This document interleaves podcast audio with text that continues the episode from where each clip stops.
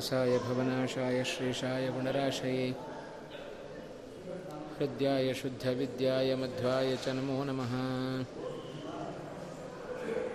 यो विप्रलम्भविपरीतमतिप्रभूतवादान्निरस्य कृतवान् भुवि तत्त्ववादम् सर्वेश्वरो हरिरिति प्रतिपादयन्तम्। आनन्दतीर्थमुनिवर्यमहं नमामि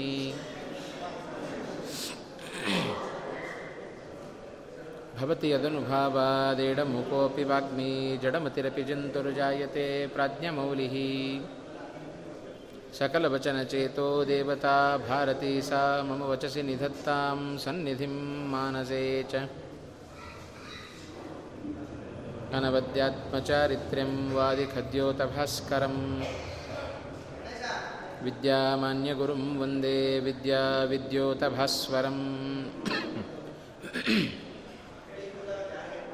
महत्कृतिशतैर्नित्यं विश्वरक्षणदीक्षितान् विश्वेशतीर्थचरणान् वन्दे विद्यागुरून् मम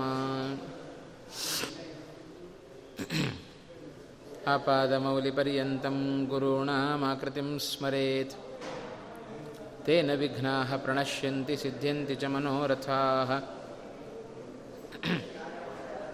पृथ्वीमण्डलमध्यस्थाः पूर्णबोधमतानुगाः वैष्णवाः विष्णुहृदयाः तान्नमस्ये गुरून् मम श्रीगुरुभ्यो नमः। श्रीमदानन्दतीर्थभगवत्पादाचार्यगुरुभ्यो नमः।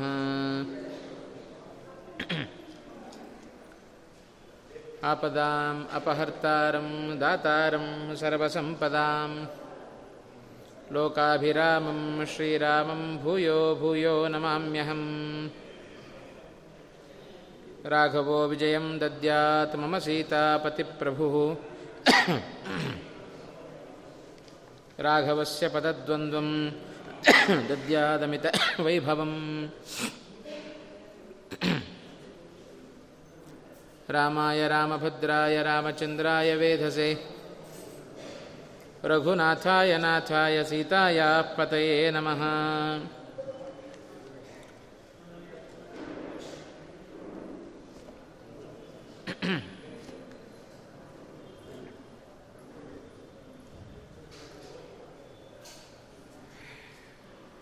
ರಾಮಾಯಣದ ಸಾರದ ಸರ್ವಸ್ವವನ್ನು ರಾಘವೇಂದ್ರ ತೀರ್ಥರ ಈ ಒಂದು ವರ್ಧಂತಿಯ ನಿಮಿತ್ತ ನಡೀತಾ ಇರತಕ್ಕಂತಹ ಈ ಒಂದು ಸಪ್ತಾಹದ ಅಂತಿಮ ದಿನ. ಪ್ರಾರಂಭದಲ್ಲಿ ಹೇಳಿದಂತೆ ರಾಯರನ್ನು ಅರ್ಥ ಮಾಡಿಕೊಳ್ಳಬೇಕಾದರೆ ಅವರ ಗ್ರಂಥಗಳ ಮೂಲಕ ರಾಯರ ವ್ಯಕ್ತಿತ್ವವನ್ನು ಅರ್ಥ ಮಾಡಿಕೊಳ್ಳಿಕ್ಕೆ ಪ್ರಯತ್ನಪಟ್ಟಾಗ ರಾಯರಿಗೆ ಬಹಳ ಆನಂದದಾಯಕವಾದ ವಿಷಯವಾದೀತು. ಆ ದೃಷ್ಟಿಯಲ್ಲಿ ಅವರಿಂದ ರಚಿತವಾದ ಅವರ ಆರಾಧ್ಯ ದೈವ, ಹೆದ್ದೈವ ಶ್ರೀರಾಮಚಂದ್ರ. ಅವನ ಗುಣಗಳನ್ನು ವಿಸ್ತಾರವಾಗಿ ವಾಲ್ಮೀಕಿಗಳು ಹೇಳಿ ಆಗಿದೆ, ನಾನು ಹೇಗೆ ರಾಮನನ್ನು ಗುಣ ಮಾಡುವ ಬಗೆ ಹೇಗೆ? ಅದರ ಮೂಲಕ ಜನತೆಗೆ ನಾನು ಏನು ಕೊಡಲಿ ಅಂತ ಆಲೋಚನೆ ಮಾಡಿದವರು ರಾಘವೇಂದ್ರ ತೀರ್ಥರು ಅಂತ. ಇವತ್ತು ನಮಗೆ ಹೇಗಿದೆ ನಮ್ಮ ಜೀವನ, ನಮ್ಮ ಪರಿಪಾಠ? ಇವತ್ತು ಜಗತ್ತಿನಿಂದ ನಾನೇನು ಪಡ್ಕೊಳ್ಳಿ ಅಂತ ಕ್ಷಣ ಕ್ಷಣದಲ್ಲಿ ನಾವು ಆಲೋಚನೆ ಮಾಡುತ್ತೇವೆ. ಆದರೆ ರಾಘವೇಂದ್ರ ತೀರ್ಥರಂಥ ವ್ಯಕ್ತಿಗಳು ನಾನೇನು ಜಗತ್ತಿಗೆ ಕೊಡಲಿ ಅಂತ ಆಲೋಚನೆಯನ್ನು ಮಾಡ್ತಾರೆ ಜಗತ್ತಿನಿಗೆ ನಾವೇನು, ಜಗತ್ತಿನಿಂದ ನಾವೇನು ತೆಗೆದುಕೊಂಡೆವು ಅನ್ನುವುದಕ್ಕಿಂತಲೂ ಜಗತ್ತಿಗೆ ನಾವೇನು ಕೊಟ್ಟಿದ್ದೇವೆ ಅನ್ನೋದು ನಮ್ಮ ಜೀವನದಲ್ಲಿ ಬಹಳ ಮುಖ್ಯವಾದ ಸಂಗತಿ.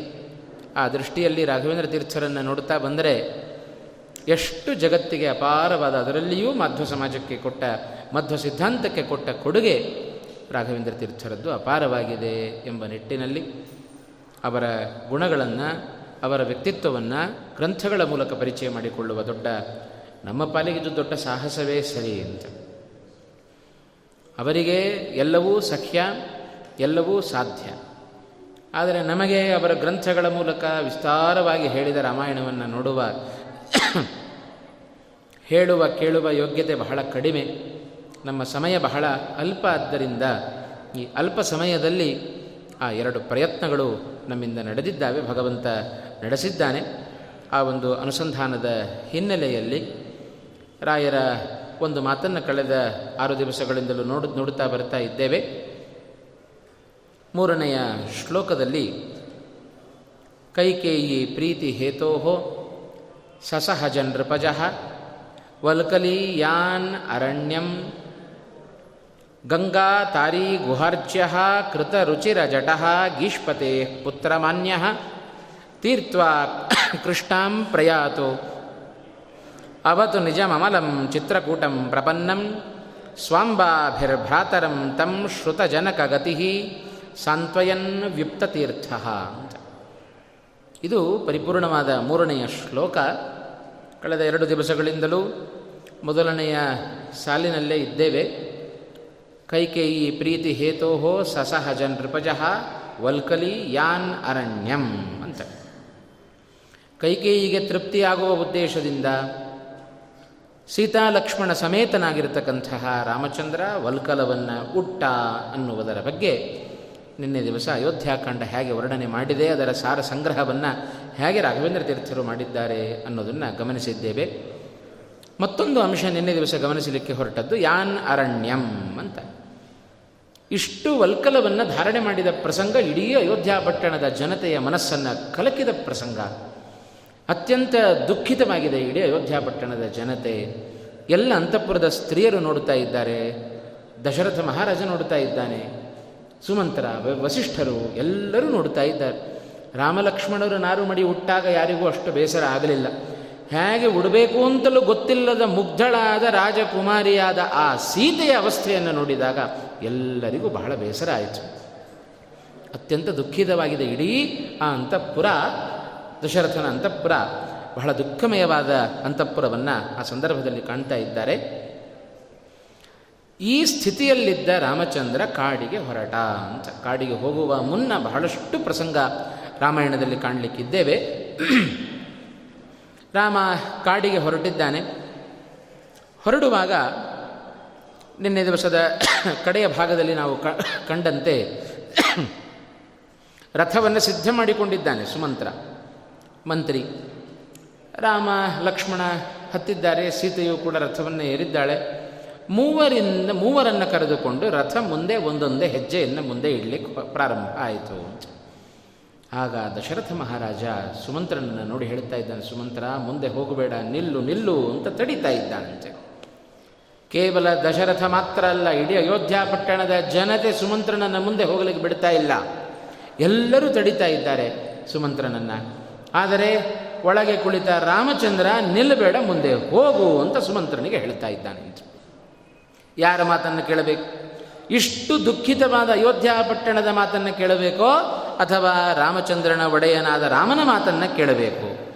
ಇಕ್ಕಟ್ಟಿನಲ್ಲಿ ಸಿಲುಕಿದ ಸುಮಂತ್ರ, ನಿಲ್ಲಬೇಕೋ, ಹೊರಡಬೇಕೋ ಅಂತ ಗೊಂದಲದ ಪರಿಸ್ಥಿತಿ ಅದು ಸುಮಂತ್ರನಿಗೆ ಉಂಟಾಯಿತು. ಕೊನೆಗೂ ಗೆದ್ದದ್ದು ರಾಮನ ಮಾತೆ. ಸುಮಂತ್ರನಿಗೆ ಹೇಳಿದ, ನಾನು ಇಲ್ಲಿದ್ದಷ್ಟು ದುಃಖ ಜಾಸ್ತಿ, ದುಃಖ ಕೊಡ್ಲಿಕ್ಕೆ ನಾನು ಇಚ್ಛೆ ಪಡೋದಿಲ್ಲ, ನಡಿ ನೀನು ಅಂತಂದ. ಆ ರಥ ಮುಂದೆ ಮುಂದೆ ಹೋದಂತೆ ರಥ ಮುಂದೆ ಹೋದಾಗ ಕುದುರೆಗಳ ಆ ಗೊರಸಿನಿಂದಾಗಿ ಧೂಳೆಲ್ಲ ಮೇಲಕ್ಕೆದ್ದಿದೆಯಂತೆ ಆ ಧೂಳಿನ ಕಡೆಗೇ ದಶರಥ ತಾನು ನೋಡ್ತಾ ಇದ್ದಾನೆ. ಎಲ್ಲಿಯವರೆಗೆ ನೋಡಿದ? ಧೂಳು ಅಷ್ಟೂ ಮುಗಿದು ಎಲ್ಲ ಶಾಂತವಾಗಿ ರಾಮನ ದರ್ಶನ ಎಲ್ಲಿಯವರೆಗೆ ಆಗುತ್ತೋ ಅಲ್ಲಿಯವರೆಗೂ ತನ್ನ ದೃಷ್ಟಿಯನ್ನೇ ಆ ಮಾರ್ಗದಲ್ಲಿ ನೆಟ್ಟ ವ್ಯಕ್ತಿ ಅವ ದಶರಥ ಮಹಾರಾಜ. ಅಂದರೆ ರಾಮ ಕಣ್ಮರೆಯಾಗುವವರೆಗೂ ಅದೇ ದಾರಿಯನ್ನು ನೋಡ್ತಾ ನೋಡ್ತಾ ಇದ್ದಾನೆ. ಅವ ಅಂದ್ಕೊಂಡ ಒಮ್ಮೆ ನಾನೂ ರಾಮನ ಜೊತೆಗೆ ಹೋಗಿಬಿಟ್ರೆ ಹೇಗೆ ಅಂತ. ಆದರೆ ರಾಮನ ಇಚ್ಛೆ ಅದಲ್ಲ. ಅವಳು ಕೇಳಿಕೊಂಡದ್ದು ರಾಮ ಮಾತ್ರ ಕಾಡಿಗೆ ಹೋಗಬೇಕು ಅಂತ. ಆದರೆ ರಾಮನ ಆ ಕೃಪಾ ಕಟಾಕ್ಷ ಸೀತಾಲಕ್ಷ್ಮಣರ ಮೇಲೆ ಬಿದ್ದಿದೆ. ದೊಡ್ಡ ಸೇವಾ ಭಾಗ್ಯವನ್ನು ಅವರಿಬ್ಬರಿಗೆ ಕೊಟ್ಟ ರಾಮಚಂದ್ರ ತಾನು ಕರೆದುಕೊಂಡು ಹೊರಟಿದ್ದಾನೆ. ಆ ಸಂದರ್ಭದಲ್ಲಿ ರಾಮ ಕಾಡಿಗೆ ಹೊರಟ ಸಂದರ್ಭ, ಯಾನ್ ಅರಣ್ಯಂ ಅಂತ ರಾಯರ ಬಾಯಿಂದ ಬಂದ ಒಂದು ಮಾತು ಎಷ್ಟು ನಮ್ಮ ಮನಸ್ಸನ್ನು ಕಲಕುವ ಪ್ರಸಂಗಗಳು ಅಯೋಧ್ಯ ಪಟ್ಟಣದಲ್ಲಿ ನಡೆದಿದೆ ಅನ್ನೋದನ್ನು ಸ್ವಲ್ಪ ನಮಗೆ ಸೂಚನೆ ಮಾಡಿಕೊಡುತ್ತೆ. ರಾಮ ಕಾಡಿ ಹೊರಟ ಆ ಸಂದರ್ಭದಲ್ಲಿ ಅಯೋಧ್ಯ ಪಟ್ಟಣದಲ್ಲಾದ ಸ್ಥಿತಿ, ರೋಚಕವಾದ ಒಂದು ಸ್ಥಿತಿ. ತುಂಬ ಬದಲಾವಣೆ ಆಯಿತು. ಪ್ರತಿನಿತ್ಯ ಪ್ರತಿಯೊಬ್ಬ ಗೃಹಸ್ಥನ ಮನೆಯಲ್ಲಿ, ಅವರ ಮನೆಯಲ್ಲಿ ಹತ್ತಿಸಿದ ಅಗ್ನಿ ಆರ್ತಾ ಇರಲಿಲ್ಲ ಅಂತ. ನಿರಂತರ ಅಗ್ನಿಹೋತ್ರಿಗಳು ಅಯೋಧ್ಯ ಪಟ್ಟಣದಲ್ಲಿದ್ದರು. ಅವರ ಮನೆಯ ಅಗ್ನಿಗಳೆಲ್ಲ ಕುಸಿದಿದೆ ಅಂತ. ಯಾವುದು, ಯಾವ ಮನೆ, ಯಾರ ಮನೆಯಲ್ಲಿಯೂ ಅಗ್ನಿಗಳು ಉರಿತಾ ಇಲ್ಲ. ಎಲ್ಲರ ಮನೆಯ ಬೆಂಕಿಗಳು ನಂದಿದ್ದಾವಂತೆ. ಎಲ್ಲ ಬೇಕಾದಷ್ಟು ಕಾರ್ಯಾಲಯಗಳಿದ್ದಾವೆ ರಥಬೀದಿಯಲ್ಲಿ. ರಾಮ ಹೊರಡುವಾಗ ಅವರಿವರು ಹೇಳಿ ಮುಷ್ಕರ ಮಾಡಿ ಬೀಗ ಹಾಕಿಸಲಿಲ್ಲ. ಸ್ವಯಂ ಪ್ರೇರಣೆಯಿಂದ ಎಲ್ಲರೂ ಅಂಗಡಿ ಮುಂಗಟ್ಟುಗಳನ್ನು ಮುಚ್ಚಿದ್ದಾರೆ ಅಂತ. ಎಷ್ಟು ರಾಮನ ಆ ಅಗಲುವಿಕೆ, ಎಷ್ಟು ದುಃಖ ಕೊಟ್ಟಿದೆ ಅಯೋಧ್ಯಾಪಟ್ಟಣಕ್ಕೆ ಎಂದರೆ ಹಸುಗಳು ಕರುಗಳಿಗೆ ಹಾಲನ್ನು ಕುಡಿಸ್ತಾ ಇದ್ದಾರೆ. ರಾಮ ಹೊರಟ ಸುದ್ದಿ ಅವುಗಳ ಕಿವಿಗೂ ಬಿತ್ತು. ಕರುಗಳಿಗೆ ಹಾಲು ಕೊಡೋದನ್ನೇ ನಿಲ್ಲಿಸಿಬಿಟ್ವಂತೆ. ಅದಕ್ಕಿಂತಲೂ ಪ್ರಧಾನವಾದ ಮತ್ತೊಂದು ಘಟ್ಟವನ್ನು ವಾಲ್ಮೀಕಿಗಳು ಹೇಳಿದರು. ಆಗಷ್ಟೇ ಮಗುವನ್ನು ಹಡೆದು ಪುತ್ರೋತ್ಸವವನ್ನು ಅನುಭವಿಸಬೇಕಾದ ಒಬ್ಬಳು ತಾಯಿ ಪುತ್ರೋತ್ಸವವನ್ನು ಅನುಭವಿಸ್ತಾ ಇಲ್ಲ ಅಂತ. ಚೊಚ್ಚಲ ಹೆರಿಗೆ, ಅದರಲ್ಲಿಯೂ ಗಂಡು ಮಗು ಹುಟ್ಟಿದರೆ ಯಾವ ತಾಯಿಗೆ ತಾನೇ ಆನಂದ ಆಗೋದಿಲ್ಲ? ಆ ಗಂಡು ಮಗುವನ್ನು ಮೊದಲನೇ ಬಾರಿಗೆ ಪಡೆದ ತಾಯಿಯೂ ಮಗುವನ್ನು ದೂಷಣೆ ಮಾಡ್ತಾ ಇದ್ದಾಳೆ ಹೊರತು ಪುತ್ರೋತ್ಸವವನ್ನು ಅನುಭವಿಸ್ತಾ ಇಲ್ಲ ಅಂತ. ಏನು ದೂಷಣೆ ಮಾಡ್ತಾ ಇದ್ದಾಳಂತೆ? ಎಂಥ ಪಾಪಿಯಾದ ಮಗು ಇದು. ರಾಮ ಕಾಡಿಗೆ ಹೋಗುವ ವಿಷ ವಿಷಗಳಿಗೆಯಲ್ಲಿ ಹುಟ್ಟಿದ್ದಿದು ಅಂತ ತನ್ನ ಮಗುವನ್ನು ದೂಷಣೆ ಮಾಡುವಷ್ಟರ ಮಟ್ಟಿಗೆ ರಾಮನಲ್ಲಿ ಭಕ್ತಿ ಭಾವನೆಗಳನ್ನು ಅಯೋಧ್ಯ ಪಟ್ಟಣದ ಜನತೆ ಅದು ಬೆಳೆಸ್ಕೊಂಡಿತ್ತು ಅನ್ನೋದನ್ನು ಬಹಳ ಸೊಗಸಾಗಿ, ಹೃದಯಂಗಮವಾಗಿ ವಾಲ್ಮೀಕಿಗಳದನ್ನು ವರ್ಣನೆ ಮಾಡಿದ್ದಾರೆ. ಹೀಗೆ ಅಯೋಧ್ಯ ಪಟ್ಟಣದ ಮೂಲೆ ಮೂಲೆಗಳಲ್ಲಿ ವಿಷಾದದ ಛಾಯೆ ಅದು ತಲೆದೋರುತ್ತಾ ಇದೆ ಅಂತ. ಇಂಥ ವಿಷಮ ಸ್ಥಿತಿಯಲ್ಲಿ ರಾಮಚಂದ್ರ, ಯಾನ್ ಅರಣ್ಯಂ ರಾಮಚಂದ್ರ ಕಾಡಿಗೆ ಹೊರಟದ್ದು. ಇದು ರಾಯರ ಮಾತಿನ ಹಿನ್ನೆಲೆ ಅಂತ. ರಾಮ ಒಬ್ಬನೇ ಹೋದ್ನೋ? ಅದರ ಹಿಂದೆ ಇನ್ನೊಂದು ಸ್ವಲ್ಪ ನಾವು ಆಲೋಚನೆಯನ್ನು, ರಾಯರ ಆ ಅಭಿಪ್ರಾಯವನ್ನು ಇನ್ನೊಂದು ಸ್ವಲ್ಪ ವಿಸ್ತಾರವಾಗಿ ನೋಡೋದಾದರೆ, ರಾಮಚಂದ್ರ ಕಾಡಿಗೆ ಹೊರಟ. ಅವನೊಬ್ಬ ಹೋಗಬೇಕು ಅಂತ ಕೇಳಿಕೊಂಡವ ಅವರ ಜೊತೆಗೆ ಇನ್ನಿಬ್ಬರು ಸೇರಿಕೊಂಡರು. ಇನ್ನಿಬ್ಬರು ಮಾತ್ರ ಅಲ್ಲ, ದಶರಥ ಒಂದು ಮಾತು ಹೇಳಿದ, ರಾಮನಿಲ್ಲದ ನಾಡು ಕಾಡಾಗ, ಕಾಡಾಗಲಿ, ರಾಮನಿರುವ ಕಾಡೇ ನಾಡಾಗಲಿ ಅಂತಂದ. ಅದರಂತೆ ಆಗಿಬಿಡ್ತು. ಇಂಥ ಎಲ್ಲ ಪ್ರಜೆಗಳ ಮನಸ್ಸನ್ನು ರಂಜಿಸುವ ರಾಮಚಂದ್ರ ಅವ ಅಯೋಧ್ಯೆಯಲ್ಲಿ ಇಲ್ಲ ಅಂತಾದರೆ ನಾವ್ಯಾಕಿರಬೇಕು ಹಾಗೆ ಆಲೋಚನೆ ಮಾಡಿದ ಇಡೀ ಅಯೋಧ್ಯ ಪಟ್ಟಣ ರಾಮನನ್ನು ಹಿಂಬಾಲಿಸಿಕೊಂಡು ಹೊರಟು ಬಿಟ್ಟಿದೆ ಅಂತ. ರಾಮನನ್ನು ಹಿಂಬಾಲಿಸಿದರಲ್ಲಿ ಯಾರ್ಯಾರಿದ್ದರು ಅಂತ ಒಂದು ಚಿತ್ರಣವನ್ನು ಕೊಡ್ತಾ ಇದ್ದಾರೆ. ಸಣ್ಣ ಸಣ್ಣ ಬಾಲಕರಿಂದ ಹಿಡಿದು ನಡಿಲಿಕ್ಕಾಗದೆ ಕೋಲನ್ನು ಆಧಾರವಾಗಿಟ್ಟುಕೊಂಡು ನಡೆಯತಕ್ಕಂಥ ವೃದ್ಧರು ರಾಮನ ಹಿಂದೆ ಹೊರಟಿದ್ದಾರೆ ಅಂತ. ಅಬಾಲ ವೃದ್ಧರಾಗಿ ರಾಮನನ್ನು ಅನುಸರಿಸಿಕೊಂಡು ಹೊರಟಿದ್ದಾರೆ. ಎಲ್ಲರೂ ಅಯೋಧ್ಯ ಪಟ್ಟಣದಿಂದ ರಾಮನ ಹಿಂದೆ ಹೋಗಿದ್ದಾರಂತೆ. ಎಲ್ಲರೂ ಸ್ವಾರ್ಥವನ್ನು ಬಿಟ್ಟು ನಮಗೆ ರಾಮ ಮಾತ್ರ ಬೇಕು ಅನ್ನುವ ದೃಷ್ಟಿಯಲ್ಲಿ ಹೊರಟ ವ್ಯಕ್ತಿಗಳು. ಹೀಗೆ ಅಯೋಧ್ಯ ಪಟ್ಟಣದ ಜನತೆ ಮುಂದೆ ರಾಮನ ಹಿಂದೆ ಹೊರಟಿದೆ. ರಾಮಚಂದ್ರ ಮುಂದೆ ಮುಂದೆ ಸಾಗುತ್ತಾ ಇದ್ದಾನೆ. ಹಿಂದೆ ತಿರುಗಿ ನೋಡಿದ, ಇಡೀ ಅಯೋಧ್ಯ ಪಟ್ಟಣವೇ ನನ್ನ ಹಿಂದೆ ಬರ್ತಾ ಇದೆ ಅಂತ. ಇದು ಅಪೇಕ್ಷೆ ಅಲ್ಲ ಪಾಪ ರಾಮಚಂದ್ರನಿಗೆ. ಎಂದೂ ಅವ ತನ್ನಿಂದಾಗಿ ಮತ್ತೊಬ್ಬರಿಗೆ ಕಟ್ಟ ಆಗಬಾರದು ಅಂತ ಸಂಕಲ್ಪವನ್ನು ಮಾಡಿ ಅವತಾರ ಮಾಡಿದ. ಭಗವಂತನ ಅವತಾರ ಆದದ್ಯಾಕೆ? ಮತ್ತೊಬ್ಬರ ಕಷ್ಟ ಪರಿಹಾರ ಮಾಡಲಿಕ್ಕೋಸ್ಕರವೇ ಹೊರತು ಮತ್ತೊಬ್ಬರಿಗೆ ಕಷ್ಟವನ್ನು ಕೊಡುವುದಕ್ಕೋಸ್ಕರ ಆದ ಅವತಾರ ಭಗವಂತನ ಅವತಾರ ಅಲ್ಲ. ಹಾಗಾಗಿ ರಾಮಚಂದ್ರ ಕರಿಷ್ಯತಿ ಯಥಾ ಪ್ರಿಯಾಣಿ ಚ ಹಿತಾನಿ ಚ ಅಂತ ರಾಮಚಂದ್ರನ ಪ್ರವೃತ್ತಿ ಎಲ್ಲರಿಗೂ ಹಿತವನ್ನು ಮಾಡುವ ಪ್ರವೃತ್ತಿಯೇ ಹೊರತು ಯಾರಿಗೂ ದುಃಖವನ್ನು ಕೊಡುವ ಮನಸ್ಥಿತಿ ಅದು ರಾಮಚಂದ್ರನ ಮನಸ್ಥಿತಿ ಅಲ್ಲ. ಈ ಒಂದು ಸಂದರ್ಭದಲ್ಲಿ ರಾಮನ ವ್ಯಕ್ತಿತ್ವವನ್ನು ಬಹಳ ಚೆನ್ನಾಗಿ ನಮಗೆ ಚಿತ್ರಣ ಮಾಡಿತ್ತು ರಾಮಾಯಣ. ಎಲ್ಲರನ್ನ ಹಿಂತಿರುಗಿ ನೋಡಿದ ರಾಮಚಂದ್ರ. ಅಬಾಲ ವೃದ್ಧರಾಗಿ ಎಲ್ಲರೂ ಹಿಂದೆ ಹಿಂಬಾಲಿಸ್ತಾ ಇದ್ದಾರೆ. ಎಲ್ಲರನ್ನ ಪ್ರಾರ್ಥನೆ ಮಾಡಿಕೊಂಡಂತೆ ರಾಮಚಂದ್ರ. ನನ್ನ ಹಿಂದೆ ಬರಬೇಡ್ರಿ. ಎಲ್ಲ ವಾಪಸ್ ನಿಮ್ಮ ನಿಮ್ಮ ಸ್ಥಾನಗಳಿಗೆ ಹೋಗ್ರಿ. ಇನ್ನು ಮುಂದೆ ನಿಮಗೆ ಭರತನೇ ರಾಜ ಅಂತ. ಇಷ್ಟು ದಿವಸ ನೀವು ನನಗೆ ಹೇಗೆ ನೀವು ಗೌರವ ಆದರಗಳನ್ನು, ಪ್ರೀತಿಯನ್ನು ಹಂಚಿದಿರೋ ಅದರಂತೆ ಇನ್ನು ಮುಂದೆ ಭರತನಿಗೂ ನೀವು ಆ ಪ್ರೀತಿಯನ್ನು ಹಂಚಿ ನಿಮ್ಮನ್ನೆಲ್ಲ ಭರತ ಬಹಳ ಚೆನ್ನಾಗಿ ನೋಡಿಕೊಳ್ತಾನೆ ಅಂತಂದ. ಎಷ್ಟು ನಿಶ್ಚಲವಾದ ಮನಸ್ಸು ಭಗವಂತನ ಆ ರಾಮನಿಗೆ ಭರತನ ಬಗ್ಗೆ ಇತ್ತು ಅನ್ನೋದನ್ನು ನಾವು ಈ ಸಂದರ್ಭದಲ್ಲಿ ಗಮನಿಸಬೇಕು. ರಾಮನ ಬಗ್ಗೆ ಈಗಲೇ ಬೇಕಾದಷ್ಟು ಮರುಕಪಟ್ಟಿದ್ದಾರೆ. ರಾಮನ ವಿಯೋಗವನ್ನು ತಡ್ಕೊಳ್ಳಿಕ್ಕಾಗದೆ ದುಃಖಪಟ್ಟವರಿದ್ದಾರೆ. ರಾಮನ ಬಾಯಲ್ಲಿ ಈ ಮಾತನ್ನು ಕೇಳಿದಾಗ ಇನ್ನು ರಾಮನನ್ನು ಬಿಡ್ಲಿಕ್ಕೆ ಸಾಧ್ಯವೇ ಇಲ್ಲ ಅಂತಂದರು. ಇಂಥ ಗುಣಗಳ ಗಣಿ ರಾಮಚಂದ್ರ ಎಲ್ಲರ ಮನಸ್ಸಿಗೆ ಮುಟ್ಟುವಂತೆ ನಡೆದುಕೊಳ್ಳುವ ನಡೆ ಬರೀ ಬಾಯಿ ಮಾತಾಡೋದು ಬೇರೆ, ಅವರ ಮನಸ್ಸಿಗೆ ಮುಟ್ಟುವಂತೆ ನಡೆಯೋದು ಬೇರೆ ಅಂತ. ಮಾತನಾಡೋದು ಅದಕ್ಕಿಂತಲೂ ಹೆಚ್ಚು ನಮ್ಮ ನಡೆ ಅದು ಬಹಳ ಬೇಗ ಮತ್ತು, ಮತ್ತೊಬ್ಬರ ಮೇಲೆ ಪರಿಣಾಮವನ್ನು ಬೀರ್ತಕ್ಕಂಥದ್ದು. ಇಷ್ಟು ಹೇಳಿದರೆ ಯಾವಾಗ ಎಲ್ಲ ಪಟ್ಟಣದ ಜನ ಮತ್ತೂ ವೇಗವಾಗಿ ರಾಮನ ಹಿಂದೆ ಬರಲಿಕ್ಕೆ ಶುರು ಮಾಡಿದರು. ರಾಮ ನೋಡಿದ, ಯಾರೋ ಸ ಒಳ್ಳೆಯ ಯುವಕರು, ಸಶಕ್ತರು, ದೃಢಕಾಯರು ಓಡೋಡಿಕೊಂಡು ಬಂದರೆ ಸುಮ್ಮನಿರ್ತಿದ್ನೋ ಏನೋ ರಾಮಚಂದ್ರ, ಅವರ ಮನಸ್ಸನ್ನು ನೋಯಿಸಿ, ನೋಯಿಸದವ? ಆದರೆ ಕೋಲನ್ನು ಹಿಡಿದು ಆಧಾರ ಸ್ತಂಭವನ್ನಾಗಿ ಆ ಕೋಲನ್ನು ಹಿಡಿದು ನಡೆ, ನಡೆದು ಬರುವ ವೃದ್ಧರನ್ನು ಕಂಡಾಗ ರಾಮನಿಗೆ ತಡ್ಕೊಳ್ಳಿಕ್ಕಾಗಲಿಲ್ಲಂತೆ. ಎಂಥ ವ್ಯಕ್ತಿಗಳ್ರಿ? ಪ್ರತಿಯೊಬ್ಬರು ವಾಜಪೇಯಿಯ ಮೊದಲಾದ ಯಾಗವನ್ನು ಮಾಡಿದವರು. ಅವರು ನನ್ನ ಹಿಂದೆ ಓಡೋಡಿ ಬರ್ತಾ ಇದ್ದಾರೆ. ನಾನು ರಥದಲ್ಲಿ ಹೋಗೋದು, ಅದು ಎಂಥ ಸಂದರ್ಭ? ಹಾಗಾಗಿ ರಾಮ ಮರುಕ್ಷಣದಲ್ಲಿ ರಥದಿಂದ ಕೆಳಗಡೆ ಇಳಿದ ಅಂತ ನೀವು ಯಾರು ಹೇಳಿದರೂ ವಾಪಸ್ ಹೋಗೋದಿಲ್ಲಲ್ಲ, ನನ್ನ ಹಿಂದೆನೇ ಬರ್ತಿರಲ್ಲ. ಹಾಗಾಗಿ ನೀವು ನಡೆದುಕೊಂಡು ಬರುವಾಗ ನಾನು ರಥದಲ್ಲಿ ಕುಳಿತು ಸಾಗೋದು, ಅದು ತರಬಲ್ಲ ಅಂತ ಹೇಳಿ ರಾಮಚಂದ್ರ ಕೂಡಲೇ ರಥದಿಂದ ಕೆಳಗಿಳಿದು ಆ ಜನಗಳ ಜೊತೆಗೆ ತಾನೂ ನಡೆದು ಬರಲಿಕ್ಕೆ ಪ್ರಾರಂಭ ಮಾಡಿದ. ಅಂತ ಇಂಥ ವ್ಯಕ್ತಿಯನ್ನು, ಮರ್ಯಾದ ಪುರುಷೋತ್ತಮನನ್ನು ಜಗತ್ತಿನಲ್ಲಿ ರಾಮನನ್ನು ಬಿಟ್ಟರೆ ಮತ್ತಾರನ್ನೂ ಕಾಣಲಿಕ್ಕೆ ಸಾಧ್ಯ ಇಲ್ಲ. ಹೀಗೆ ಹೀಗೆ ಅದಕ್ಕೆ ಎಲ್ಲ ಪಟ್ಟಣದ ಜನತೆ ದಶರಥ ಹೇಳಿದಾಗ, ರಾಮ ನಮಗೆ ರಾಜನಾಗಬೇಕು ಅಂತ ಕೇಳಿಕೊಂಡದ್ದು ಯಾಕೆ ಅಂದರೆ, ಇದೇ ಉದ್ದೇಶಕ್ಕೋಸ್ಕರ. ಯಾವ ಸಂದರ್ಭ ಇರಲಿ, ನಮ್ಮ ಸುಖದಲ್ಲಿಯೂ ಭಾಗಿಯಾಗ್ತಾನೆ, ನಮ್ಮ ದುಃಖದಲ್ಲಿಯೂ ಭಾಗಿಯಾಗುವ ವ್ಯಕ್ತಿ ಅವ ರಾಮಚಂದ್ರ ಅಂತ. ಹಾಗಾಗಿ ಇಡೀ ಅಯೋಧ್ಯ ಪಟ್ಟಣದ ಜನತೆ ರಾಮನನ್ನು ಬಯಸ್ತಾ ಇದೆ ಅಂತ. ರಾಮ ನಡೆದು ಆ ವೃದ್ಧರ ಜೊತೆಗೆ ತಾನೂ ನಡೆದು ಹೋಗ್ತಾ ಇದ್ದಾನೆ. ರಾಮನ ಗುಣ ಅದು ಹೇಗಿದೆ ಅಂದರೆ ತ್ಯಾಗದ ಪ್ರತಿರೂಪ ಅವ ರಾಮಚಂದ್ರ ಅಂತ. ಎಲ್ಲರೂ ನಡೆದರು. ನಡೆದು ಬಂದು ತಮಸಾ ನದಿಯ ತೀರಕ್ಕೆ ಬಂದರು ಅಂತ. ರಾತ್ರಿ ಆಯಿತು. ಎಲ್ಲರೂ ವಿಶ್ರಾಂತಿಯನ್ನು ಪಡೆದುಕೊಳ್ತಾ ಇದ್ದಾರೆ. ರಾಮನ ಗುಣ ನೋಡ್ರಿ, ಕಾಡಿಗೆ ಹೊರಟದ್ದು ರಾಮಚಂದ್ರ ಸುಮ್ಮನೆ ಅಲ್ಲ. ವಲ್ಕಲವನ್ನು ಧಾರಣೆ ಮಾಡಿದ ನಾರು ಬಟ್ಟೆಯನ್ನು ಉಟ್ಟು ರಾಮಚಂದ್ರ ಕಾಡಿಗೆ ಹೋದ. ಕಾಡಿಗೆ ಹೋಗಿ ಸೀತೆಯನ್ನು ಕಳೆದುಕೊಂಡು ಕಪಿಗಳ ಮೂಲಕ ರಾಮಚಂದ್ರ ಸೀತೆಯನ್ನು ಹುಡುಗಿಸಿ ರಾವಣನನ್ನು ಕೊಂದು ಮತ್ತೆ ಬಂದು ಅಯೋಧ್ಯ ಪಟ್ಟಣದಲ್ಲಿ ಸಿಂಹ, ಸಿಂಹಾಸನದಲ್ಲಿ ತಾನು ಕುಳಿತ. ಅಭಿಷಿಕ್ತನಾದ ರಾಮಾಯಣ ಮುಗದೇ ಹೋಯಿತು.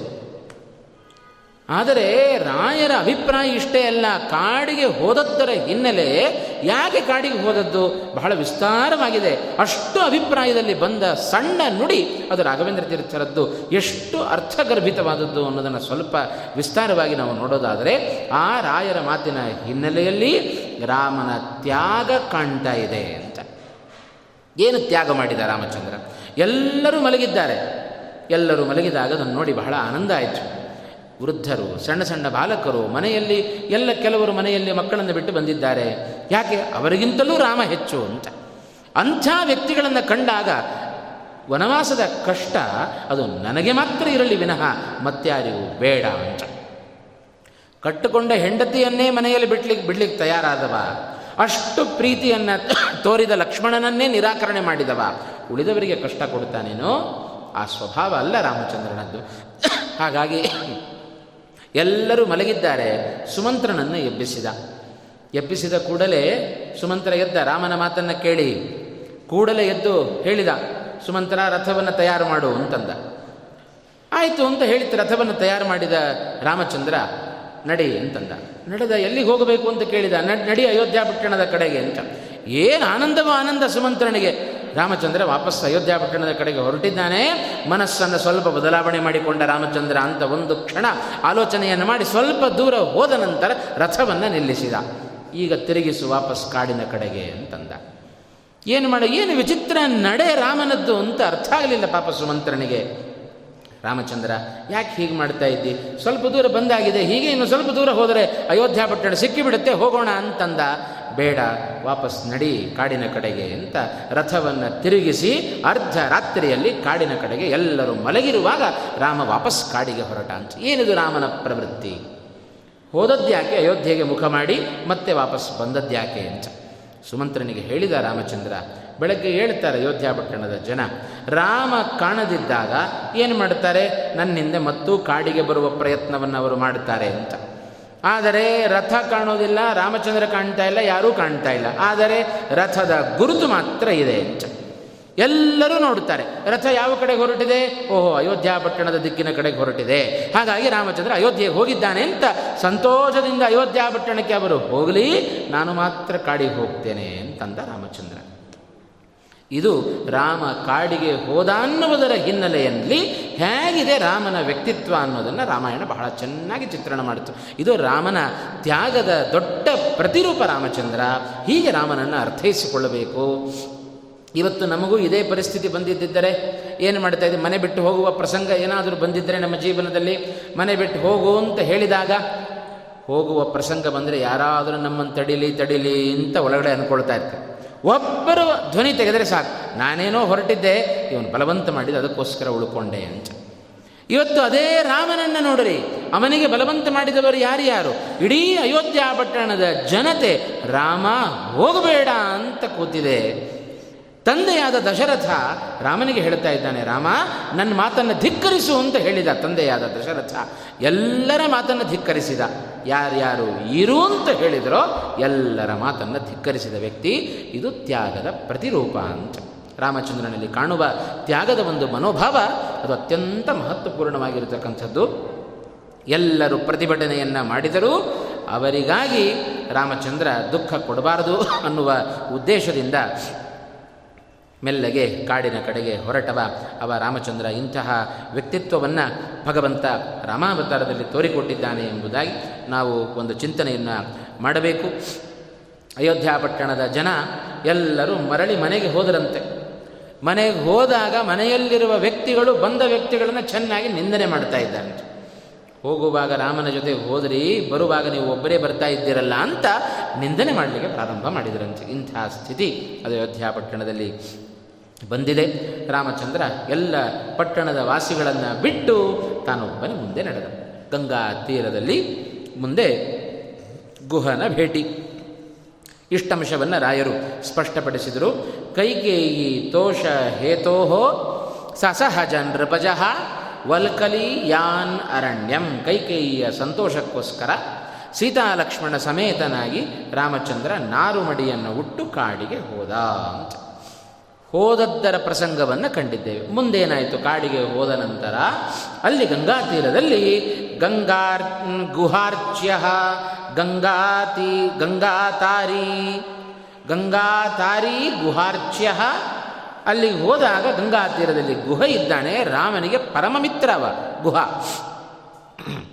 ಬೇಡರ ಜಾತಿಯಲ್ಲಿ ಇರತಕ್ಕಂತಹ ಆ ವ್ಯಕ್ತಿ ಗುಹ ರಾಮನಿಗೆ ಪರಮ ಮಿತ್ರನಾಗಿದ್ದಾನೆ ಆ ಗುಹನ ಬಳಿಗೆ ರಾಮನ ಗಮನ ಅಂತ. ರಾಮ ಗುಹನ ಬಳಿಗೆ ಹೋದ. ರಾಮ ತನ್ನ ಸ್ನೇಹಿತ ಬಿಗಿದಪ್ಪಿದ ಗುಹ. ನೋಡಿದರೆ ಮರ್ಯಾದ ಪುರುಷೋತ್ತಮ. ಇವತ್ತೇನಾದರೂ ನಮ್ಮಲ್ಲಿ ಸ್ವಲ್ಪ ಏನಾದರೂ ಘನತೆ ಇತ್ತು ಅಂತಾದರೆ ಅದನ್ನು ಉಳಿಸ್ಕೊಳ್ಳಿಕ್ಕೆ ಎಷ್ಟು ನಾವು ದೂರವನ್ನು ಮೇಂಟೈನ್ ಮಾಡ್ತೇವೆ ನೋಡ್ರಿ ಅಂತ. ಯಾರ ಬಳಿಯಲ್ಲಿ ನೋಡೋದಿಲ್ಲ, ಮಾತನಾಡೋದಿಲ್ಲ ನಗೋದಂತೂ ಇಲ್ಲವೇ ಇಲ್ಲ, ಮಾತಾಡೋಲ್ಲ ಅಂದರೆ ನಗೋದಂತೂ ಇಲ್ಲವೇ ಇಲ್ಲ. ಮೊದಲು ದೃಷ್ಟಿ ಬಿದ್ದರಲ್ವೋ ಆ ದೃಷ್ಟಿ ಬೀರಲಿಕ್ಕೆ ಹಿಂದೆ ಮುಂದೆ ನೋಡ್ತೇವೆ. ಅಂತ ಇಂಥ ಸಹಜವಾದ ಸ್ಥಿತಿ ನಮ್ಮಲ್ಲಿದೆ. ಅದೇ ರಾಮನ ಪ್ರವೃತ್ತಿ ನೋಡ್ರಿ. ಯಾರು ಅಂತಿಲ್ಲ, ಬೇಡರವನೇ ಬರಲಿ ಮತ್ತೊಬ್ಬನೇ ಬರಲಿ ಎಲ್ಲರ ಬಳಿಯಲ್ಲಿ ಅವರ ರಾಮಚಂದ್ರ ನೋಡುವುದು ಒಳಗಿನ ಪ್ರೀತಿಯನ್ನೇ ಹೊರತು ಮೇಲಿನ ಆಡಂಬರವನ್ನು ಭಗವಂತ ಗಮನಿಸೋದಿಲ್ಲ ಅಂತ.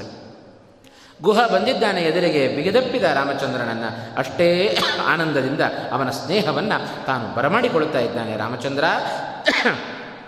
ತಾನಾಗಿ ಬಂದಿದ್ದಾನೆ. ಇಂಥ ವ್ಯಕ್ತಿಯನ್ನು ನೋಡಬೇಕು ಅಂತ ಹೋಗಿ ಕಷ್ಟಪಟ್ಟರು ದರ್ಶನ ಮಾಡೋದು ಕಟ್ಟ ಅಂಥದರಲ್ಲಿ ತಾನಾಗಿ ಬಂದು ದರ್ಶನ ಕೊಡ್ತಾ ಇದ್ದಾನೆ ರಾಮಚಂದ್ರ ಅಂದರೆ ಮಹದ ಆನಂದ ಆಯಿತು. ಗುಹನಿಗೆ ಒಳ್ಳೆಯ ತನ್ನ ಎಲ್ಲ ಮಂತ್ರಿಗಳ ಜೊತೆಗೆ ರಾಜೋಪಚಾರ ಮಾಡಲಿಕ್ಕೆ ಮುಂದಾದ. ರಾಮ ಹೇಳಿದ, ಇದು ಯಾವುದು ಬೇಡ ಅಂತ ಪಕ್ಕಕ್ಕೆ ಸರಿಸಿದ ಅಂತ. ನಾನು ತಾಪಸಿಯಾಗಿ ಇರಬೇಕು, ಹದಿನಾಲ್ಕು ವರ್ಷ. ಹಾಗೆ ಬಂದವ. ಕಾಡಿನಲ್ಲಿ ಸಿಗುವ, ನೀವು ಭಕ್ಷಣೆ ಮಾಡುವ ಗೆಡ್ಡೆ ಗೆಣಸುಗಳನ್ನೇ ನನಗೆ ಕೊಡ್ರಿ ಅಂತಂದ ಶ್ರೀರಾಮಚಂದ್ರ. ಇದು ನಿಜವಾದ ತ್ಯಾಗ ಅಂತ. ಏನೂ ಇಲ್ಲದೇ ಇದ್ದಾಗ ತ್ಯಾಗ ಮಾಡೋದು ಬೇರೆ, ಎಲ್ಲವೂ ಇದ್ದಾಗ ತ್ಯಾಗ ಮಾಡೋದು ಬೇರೆ. ಅದನ್ನೇ ನಿಜವಾದ ವೈರಾಗ್ಯ ಅಂತ ಕರೀತಾರೆ. ಅದನ್ನೇ ನಾರಾಯಣ ಪಂಡಿತಾಚಾರ್ಯ ಮಧ್ವಿಜಯದಲ್ಲಿ ಹೇಳುವಾಗ ಹೇಳಿದರು. ನಾನು ಸಾವಿರಕ್ತಿ ಅಂತ ಪ್ರೇಷ್ಠೋ ನ ರಾಮಸ್ಯ ಬಭೂವ ತಸ್ಮಾನ್ನ ರಾಮರಾಜ್ಯೆ ಅಸುಲಭಂಚ ಕಿಂಚಿತ್. ತತ್ಪಾದ ಸೇವಾರತಿರೇಷನ ಇಚ್ಛತ್ತಥಾ ವಿಭೋಗ ನಾನು ಸಾವಿರಕ್ತಿ ಅಂತ ಹನುಮಂತನ ವೈರಾಗ್ಯವೇ ನಿಜವಾದ ವೈರಾಗ್ಯ. ಯಾಕೆ ಅಂದರೆ ರಾಮನೇ ಕೇಳಿದ, ಹನುಮಂತ ಏನು ಬೇಕಪ್ಪ? ಅಂತ. ಕೇವಲ ನಿನ್ನ ಪಾದಾರವಿಂದಗಳಲ್ಲಿ ಭಕ್ತಿಯನ್ನು ಕೊಡುವಂತ ಎಲ್ಲವನ್ನು ತ್ಯಾಗ ಮಾಡಿದ ಹನುಮಂತನ ವೈರಾಗ್ಯ ಇದೆಯಲ್ಲ, ಅದೇ ನಿಜವಾದ ವೈರಾಗ್ಯ. ಹಾಗಾದರೆ ವೈರಾಗ್ಯ ಬಂದಿದೆ ಅಂತ ಯಾವಾಗ ನಾವು ಅಂದ್ಕೊಳ್ಬೇಕು ಎದುರಿಗೆ ಬೇಕಾದಷ್ಟು ವಿಷಯ ಪದಾರ್ಥಗಳಿದ್ದರೂ ಅದರ ಕಡೆಗೆ ನಮ್ಮ ಮನಸ್ಸು ಹೋಗದಿದ್ದರೆ ನಮಗೆ ವೈರಾಗ್ಯ ಬಂದಿದೆ ಅಂತ ಅರ್ಥ. ಇಲ್ಲದೆ ಹೋದರೆ ಕೆಲವೊಮ್ಮೆ ಬೇಡ ಅಂತ ಅನ್ನಿಸಿರುತ್ತೆ. ಯಾಕೆ ಎಂದರೆ ಅದನ್ನು ಪಡೆದುಕೊಳ್ಳುವ ತಾಕತ್ತು ನಮ್ಮಲ್ಲಿ ಇಲ್ಲ, ಆದ್ದರಿಂದ ಅದರ ಬಗ್ಗೆ ವೈರಾಗ್ಯ ಬಂದಿರುತ್ತೆ ಅಂತ. ಇದನ್ನೇ ಅಭಾವ ವೈರಾಗ್ಯ ಅಂತ ಕರೀತಾರೆ. ಅಂಥ ವೈರಾಗ್ಯ ಉಪಯೋಗ ಇಲ್ಲ. ನಿಜವಾದ ತ್ಯಾಗ, ಅದು ರಾಮನಲ್ಲಿ ನಾವು ಕಾಣ್ತಾ ಇದ್ದೇವೆ. ಎಲ್ಲವನ್ನು ತ್ಯಾಗ ಮಾಡಿದ, ಎಲ್ಲ ಭೋಗಗಳನ್ನು ತ್ಯಾಗ ಮಾಡಿದ ಇಂಥ ಆ ರಾಮಚಂದ್ರ ಅಂದು ಗುಹನ ಆತಿಥ್ಯವನ್ನು ಸ್ವೀಕಾರ ಮಾಡಿ ಆ ಗಂಗಾ ತೀರದಲ್ಲಿ ತಾನು ವಿಶ್ರಾಂತಿಯನ್ನು ಪಡೆದುಕೊಳ್ತಾ ಇದ್ದಾನೆ. ಸೀತಾರಾಮರು ಮಲಗಿದ್ದಾರೆ. ಗುಹ ಇಡೀ ರಾತ್ರಿ ರಾಮನ ಕಾಯುವ ಕೆಲಸ ನನ್ನದು ಅಂತಂದ. ಪಕ್ಕದಲ್ಲಿ ಲಕ್ಷ್ಮಣನು ಕೂತಿದ್ದಾನೆ. ಲಕ್ಷ್ಮಣನಿಗೆ ಹೇಳಿದ, ರಾಮನಂತೆ ನೀನು ನಡೆದು ಬಂದಿದ್ದಿ, ಬಹಳ ಆಯಾಸ ಆಗಿದ್ದಿ, ರಾಮ ಮಲಗಿದ್ದಾನೆ, ನೀನು ಸ್ವಲ್ಪ ವಿಶ್ರಾಂತಿಯನ್ನು ಪಡೆದುಕೋ ಅಂತಂದ. ಆಗ ಲಕ್ಷ್ಮಣ ಹೇಳಿದನಂತೆ, ಗುಹ, ರಾಮನನ್ನು ಇಂಥ ಸ್ಥಿತಿಯಲ್ಲಿ ನೋಡಿ ಎಲ್ಲಾದರೂ ನಿದ್ದೆ ಬರೋದುಂಟೋ? ಹೇಗಿರಬೇಕಾದವ? ರಾಮಚಂದ್ರ ಸುಪತ್ತಿಗೆಯಲ್ಲಿ, ಅರಮನೆಯಲ್ಲಿ ಮಲಗಬೇಕಾದವ? ಇವತ್ತು ಬಂಡೆಯ ಕಲ್ಲಿನ ಮೇಲೆ ಮಲಗಿದ್ದಾನೆ ಅಂತ ಹೇಳಿದರೆ ಯಾವ ವ್ಯಕ್ತಿಗೆ ತಾನೇ ನಿದ್ರೆ ಬಂದಿತ್ತು ನಾನು ಸುತರಾಮ್ ನಿದ್ದೆ ಮಾಡೋದಿಲ್ಲ ಅಂತಂದ. ನೀನು ಕೂಡುತ್ತೆ ಅಂದರೆ ನಾನೂ ಕೂಡುತ್ತೇನೆ ಅಂತಂದ ಲಕ್ಷ್ಮಣ. ಅವರಿಬ್ಬರು ರಾತ್ರಿಯಿಡೀ ರಾಮನನ್ನು ಕಾವಲು ಕಾಯ್ತಾ ಇದ್ದಾರಂತೆ. ಅವಶ್ಯಕತೆ ಇಲ್ಲ, ಆದರೂ ಅವರವರ ಸೇವೆಯನ್ನು ಅವರವರು ಮಾಡುತ್ತಾ ಇದ್ದಾರೆ. ಹಾಗೆ ಇಬ್ಬರು ಸೇರಿ ರಾತ್ರಿಯನ್ನು ಕಳೆದದ್ದು ಗೊತ್ತೇ ಆಗಲಿಲ್ಲವಂತೆ ಅವರಿಗೆ. ಯಾಕೆ ಅಂದರೆ ಅವರಿಬ್ಬರು ಪರಸ್ಪರ ರಾಮನ ಗುಣಗಳನ್ನು ಗಾನ ಮಾಡ್ತಾ ಮಾಡ್ತಾ ಕೂತಿದ್ದಾರೆ. ರಾತ್ರಿ ಕಳೆದದ್ದೇ ಗೊತ್ತಾಗಿಲ್ಲ ಅಂತ. ರಾತ್ರಿ ರೇವಂ ವ್ಯರಂಸೀತ್ ರಾತ್ರಿ ಹೀಗೆ ಗುಹಾ ಮತ್ತು ಲಕ್ಷ್ಮಣ ರಾಮನ ಗುಣಗಳ ಗುಣಗಳ ಗಾನವನ್ನು ಮಾಡುತ್ತಾ ಅವರು ಕಳೆದಿದ್ದಾರೆ. ಬೆಳಗ್ಗೆ ಎಚ್ಚೆತ್ತ ರಾಮಚಂದ್ರ ಗುಹನಿಂದ ಬೀಳ್ಕೊಂಡ ಅಂತ ಇದನ್ನು ರಾಯರು ಹೇಳುವಾಗ ಗುಹಾರಚ್ಯ ಅಂತಂದರು. ರಾಮಚಂದ್ರನನ್ನು ಗುಹ ಗಂಗಾ ನದಿಯನ್ನು ದಾಟಿಸಿ ಪ್ರಾರ್ಥನೆಯನ್ನು ಮಾಡಿದ. ರಾಮಚಂದ್ರ, ನಿನ್ನನ್ನೇನೋ ಗಂಗಾ ನದಿಯನ್ನು ದಾಟಿಸಿದೆ. ಆದರೆ ನನ್ನನ್ನು ನೀನು ನನ್ನನ್ನು ನೀನು ದಾಟಿಸಬೇಕು. ಯಾವುದರಿಂದ? ಭವಸಾಗರದಲ್ಲಿ ನಾನು ಮುಳುಗಿದ್ದೇನೆ. ಗಂಗಾ ನದಿಯನ್ನು ದಾಟಿಸಿದ ನನ್ನನ್ನು ಭವಸಾಗರವನ್ನು ದಾಟಿಸು ಅಂತ ಗುಹ ಪ್ರಾರ್ಥನೆಯನ್ನು ಮಾಡಿಕೊಂಡಾಗ ರಾಮ ಪರಿಪೂರ್ಣವಾಗಿ ಹಾರ್ದಿಕವಾದ ಅಭಿನಂದನೆಗಳನ್ನು, ಆ, ಸಲ್ಲಿಸಿ ಗುಹನಿಗೆ, ತಾನು ಗಂಗೆಯನ್ನು ದಾಟಿ ಮುಂದಕ್ಕೆ ತಾನು ಹೋದ ಅಂತ ಇಲ್ಲಿ ಗಮನಿಸಬೇಕಾದ್ದು, ಭಗವಂತನ ಗುಣ ಹೇಗೆ? ಯಾರಿಗೆ ಭಗವಂತ ಅನುಗ್ರಹವನ್ನು ಮಾಡುತ್ತಾನೆ? ಯಾವುದೋ ಒಂದು ಪಂಥಕ್ಕೆ ಭಗವಂತ ಅನುಗ್ರಹವನ್ನು ಮಾಡುವವಾ. ಹಾಗೆ ಭಾವಿಸಿದರೆ ಅದು ತಪ್ಪು ಭಗವಂತನ ಅನುಗ್ರಹಕ್ಕೆ ಪಾತ್ರನಾಗಬೇಕಾದರೆ ಇರಬೇಕಾದ ಒಂದು ಅರ್ಹತೆ ಅದು ಭಕ್ತಿ. ಆ ಭಕ್ತಿ ಒಂದಿದ್ದರೆ ಸಾಕು ಎಲ್ಲವನ್ನ ವ್ಯಕ್ತಿ ತಾನು ಗೆದ್ದು ಬಿಡುತ್ತಾನೆ ಅಂತ. ಎಲ್ಲವನ್ನು ಗೆಲ್ಲೋದು ಅಂದರೆ ಏನರ್ಥ? ಎಲ್ಲವನ್ನು ಸೃಷ್ಟಿಸಿದ ಭಗವಂತನನ್ನು ಅವ ಗೆಲ್ತಾನೆ ಅಂತ ಅರ್ಥ. ಇದು ಆ ಗುಹನ ದೃಷ್ಟಿಯಲ್ಲಿ ನಾವು ಅದನ್ನು ಕಾಣ್ತಾ ಇದ್ದೇವೆ. ಗುಹನನ್ನೂ ದಾಟಿಸಿದ. ಗುಹನನ್ನು ಭವಸಾಗರದಿಂದಲೇ ದಾಟಿಸಿದ ವ್ಯಕ್ತಿ. ಭಗವಂತ ಮಹದನುಗ್ರಹವನ್ನು ಮಾಡಿದ ಗುಹನಿಗೆ. ಹಾಗಾಗಿ ಭಗವಂತನ ರಾಮನ ವ್ಯಕ್ತಿತ್ವವನ್ನು ನೋಡಬೇಕು ಅಂತಾದರೆ, ಭಗವಂತನ ಅನುಗ್ರಹ ಯಾರಿಗೆ ಅಂತಾದರೆ, ಯಾರಲ್ಲಿ ಭಕ್ತಿ ಇದೆಯೋ ಅವರಿಗೆ ಭಗವಂತನ ಅನುಗ್ರಹ. ಇದೇ ರಾಮಚಂದ್ರ. ಒಂದು ಒಬ್ಬರಿಗೆ ಯಾರಿಗೂ ಒಬ್ಬರಿಗೆ ಅನುಗ್ರಹ ಮಾಡ್ತಾನೆ, ಮತ್ತೊಬ್ಬರಿಗೆ ಅಂತಿಲ್ಲ. ಸ್ತ್ರೀಯಾಗಲಿ ಪುರುಷನಾಗಲಿ, ಸ್ತ್ರೀಯಾದ ಶಬರಿಗೂ ಅನುಗ್ರಹವನ್ನು ಮಾಡಿದ. ಶಿಲೆಯಾದ ಅಹಲ್ಯಗೆ ಅನುಗ್ರಹವನ್ನು ಮಾಡಿದ, ಬೇಡರವನಾದ ಗುಹನಿಗೆ ಅನುಗ್ರಹವನ್ನು ಮಾಡಿದ, ಶ್ರೀಮಂತನಾದ ಅಂಬರೀಷನಿಗೆ ಅನುಗ್ರಹವನ್ನು ಮಾಡಿದ, ಅಷ್ಟೇ ಬಡತನಳಿದ್ದ ಸುಧಾಮನಿಗೂ ಅನುಗ್ರಹವನ್ನು ಮಾಡಿದ, ಪ್ರಾಣಿ ಪಕ್ಷಿಗಳಿಗೆ ಅನುಗ್ರಹ ಮಾಡಿದ, ಪ್ರಾಣಿಯಾದ ಗಜೇಂದ್ರನಿಗೂ ಅನುಗ್ರಹವನ್ನು ಮಾಡಿದ, ಪಕ್ಷಿಯಾದ ಜಟಾಯುವಿಗೂ ಅನುಗ್ರಹವನ್ನು ಮಾಡಿದ ಅಂತ. ಹಾಗಾದರೆ ಭಗವಂತನ ಅನುಗ್ರಹ ಯಾರಿಗೆ? ವಿದುರನಿಗೆ ಅನುಗ್ರಹವನ್ನು ಮಾಡಿದ ಅಕ್ರೂರನಿಗೆ ಅನುಗ್ರಹ ಮಾಡಿದ, ಎಷ್ಟು ದೃಷ್ಟಾಂತ ಬೇಕು. ಉದ್ಧಮನಿಗೆ ಮಾಡಿದ ಅನುಗ್ರಹವನ್ನು ತೆಗೆದುಕೊಂಡಾಗ ಎಲ್ಲರಲ್ಲಿಯೂ ನಾವು ಕಾಣೋದು ಒಂದೇ, ಅದು ಭಗವಂತನಲ್ಲಿ ಅವರು ತೋರಿದ ಅಪಾರವಾದ ಪ್ರೀತಿ, ಅವರ, ಅದು ಅವರ ಭಗವಂತನ ಅನುಗ್ರಹಕ್ಕೆ ಕಾರಣವಾಗಿದೆ ಅಂತ ನಾವು ಅರ್ಥ ಅನುಸಂಧಾನವನ್ನು ಮಾಡಿಕೊಳ್ಳಬೇಕು. ಹಾಗಾದರೆ ಭಗವಂತನನ್ನು ನಮ್ಮ ವಶಕ್ಕೆ ತೆಗೆದುಕೊಳ್ಳಬೇಕಾದರೆ ಮಾಡಬೇಕಾದ ಒಂದು ಕೆಲಸ ಭಗವಂತನಲ್ಲಿ ಅವಿಚ್ಛಿನ್ನವಾದ ಪ್ರೀತಿಯ ಪ್ರವಾಹವನ್ನೇ ನಾವು ಹರಿಸಬೇಕು. ಇದನ್ನೇ ಶ್ರೀಮದ್ ಆಚಾರ್ಯರು ಭಕ್ತಿಯ ಲಕ್ಷಣವನ್ನು ಹೇಳುವಾಗ ತಾತ್ಪರ್ಯ ನಿರ್ಣಯದಲ್ಲಿ ಒಂದು ಮಾತು ಹೇಳಿದರು. ಭಕ್ತಿ ಅಂದರೆ ಏನು? ಭಕ್ತಿ ಮಾಡುತ್ತೇವೆ ಆದರೆ ಏನು ಅಂತ ಗೊತ್ತಿಲ್ಲದ ಭಕ್ತಿ ನಮ್ಮಿಂದ ನಡೀತಾ ಇದೆ ಅಂತ. ಮಠ ಮಂದಿರಗಳಿಗೆ ಹೋಗ್ತೇವೆ, ಕಣ್ಣು ಮುಚ್ಚುತ್ತೇವೆ, ಕೂಡ್ತೇವೆ, ನಾನಾ ರೀತಿಯಾದ ಕರ್ಮಗಳನ್ನು ಮಾಡುತ್ತೇವೆ ಪ್ರದಕ್ಷಿಣೆ ನಮಸ್ಕಾರಗಳನ್ನು ಹಾಕ್ತೇವೆ. ಆದರೆ ಭಕ್ತಿ ಇಲ್ಲ ಅಂತ.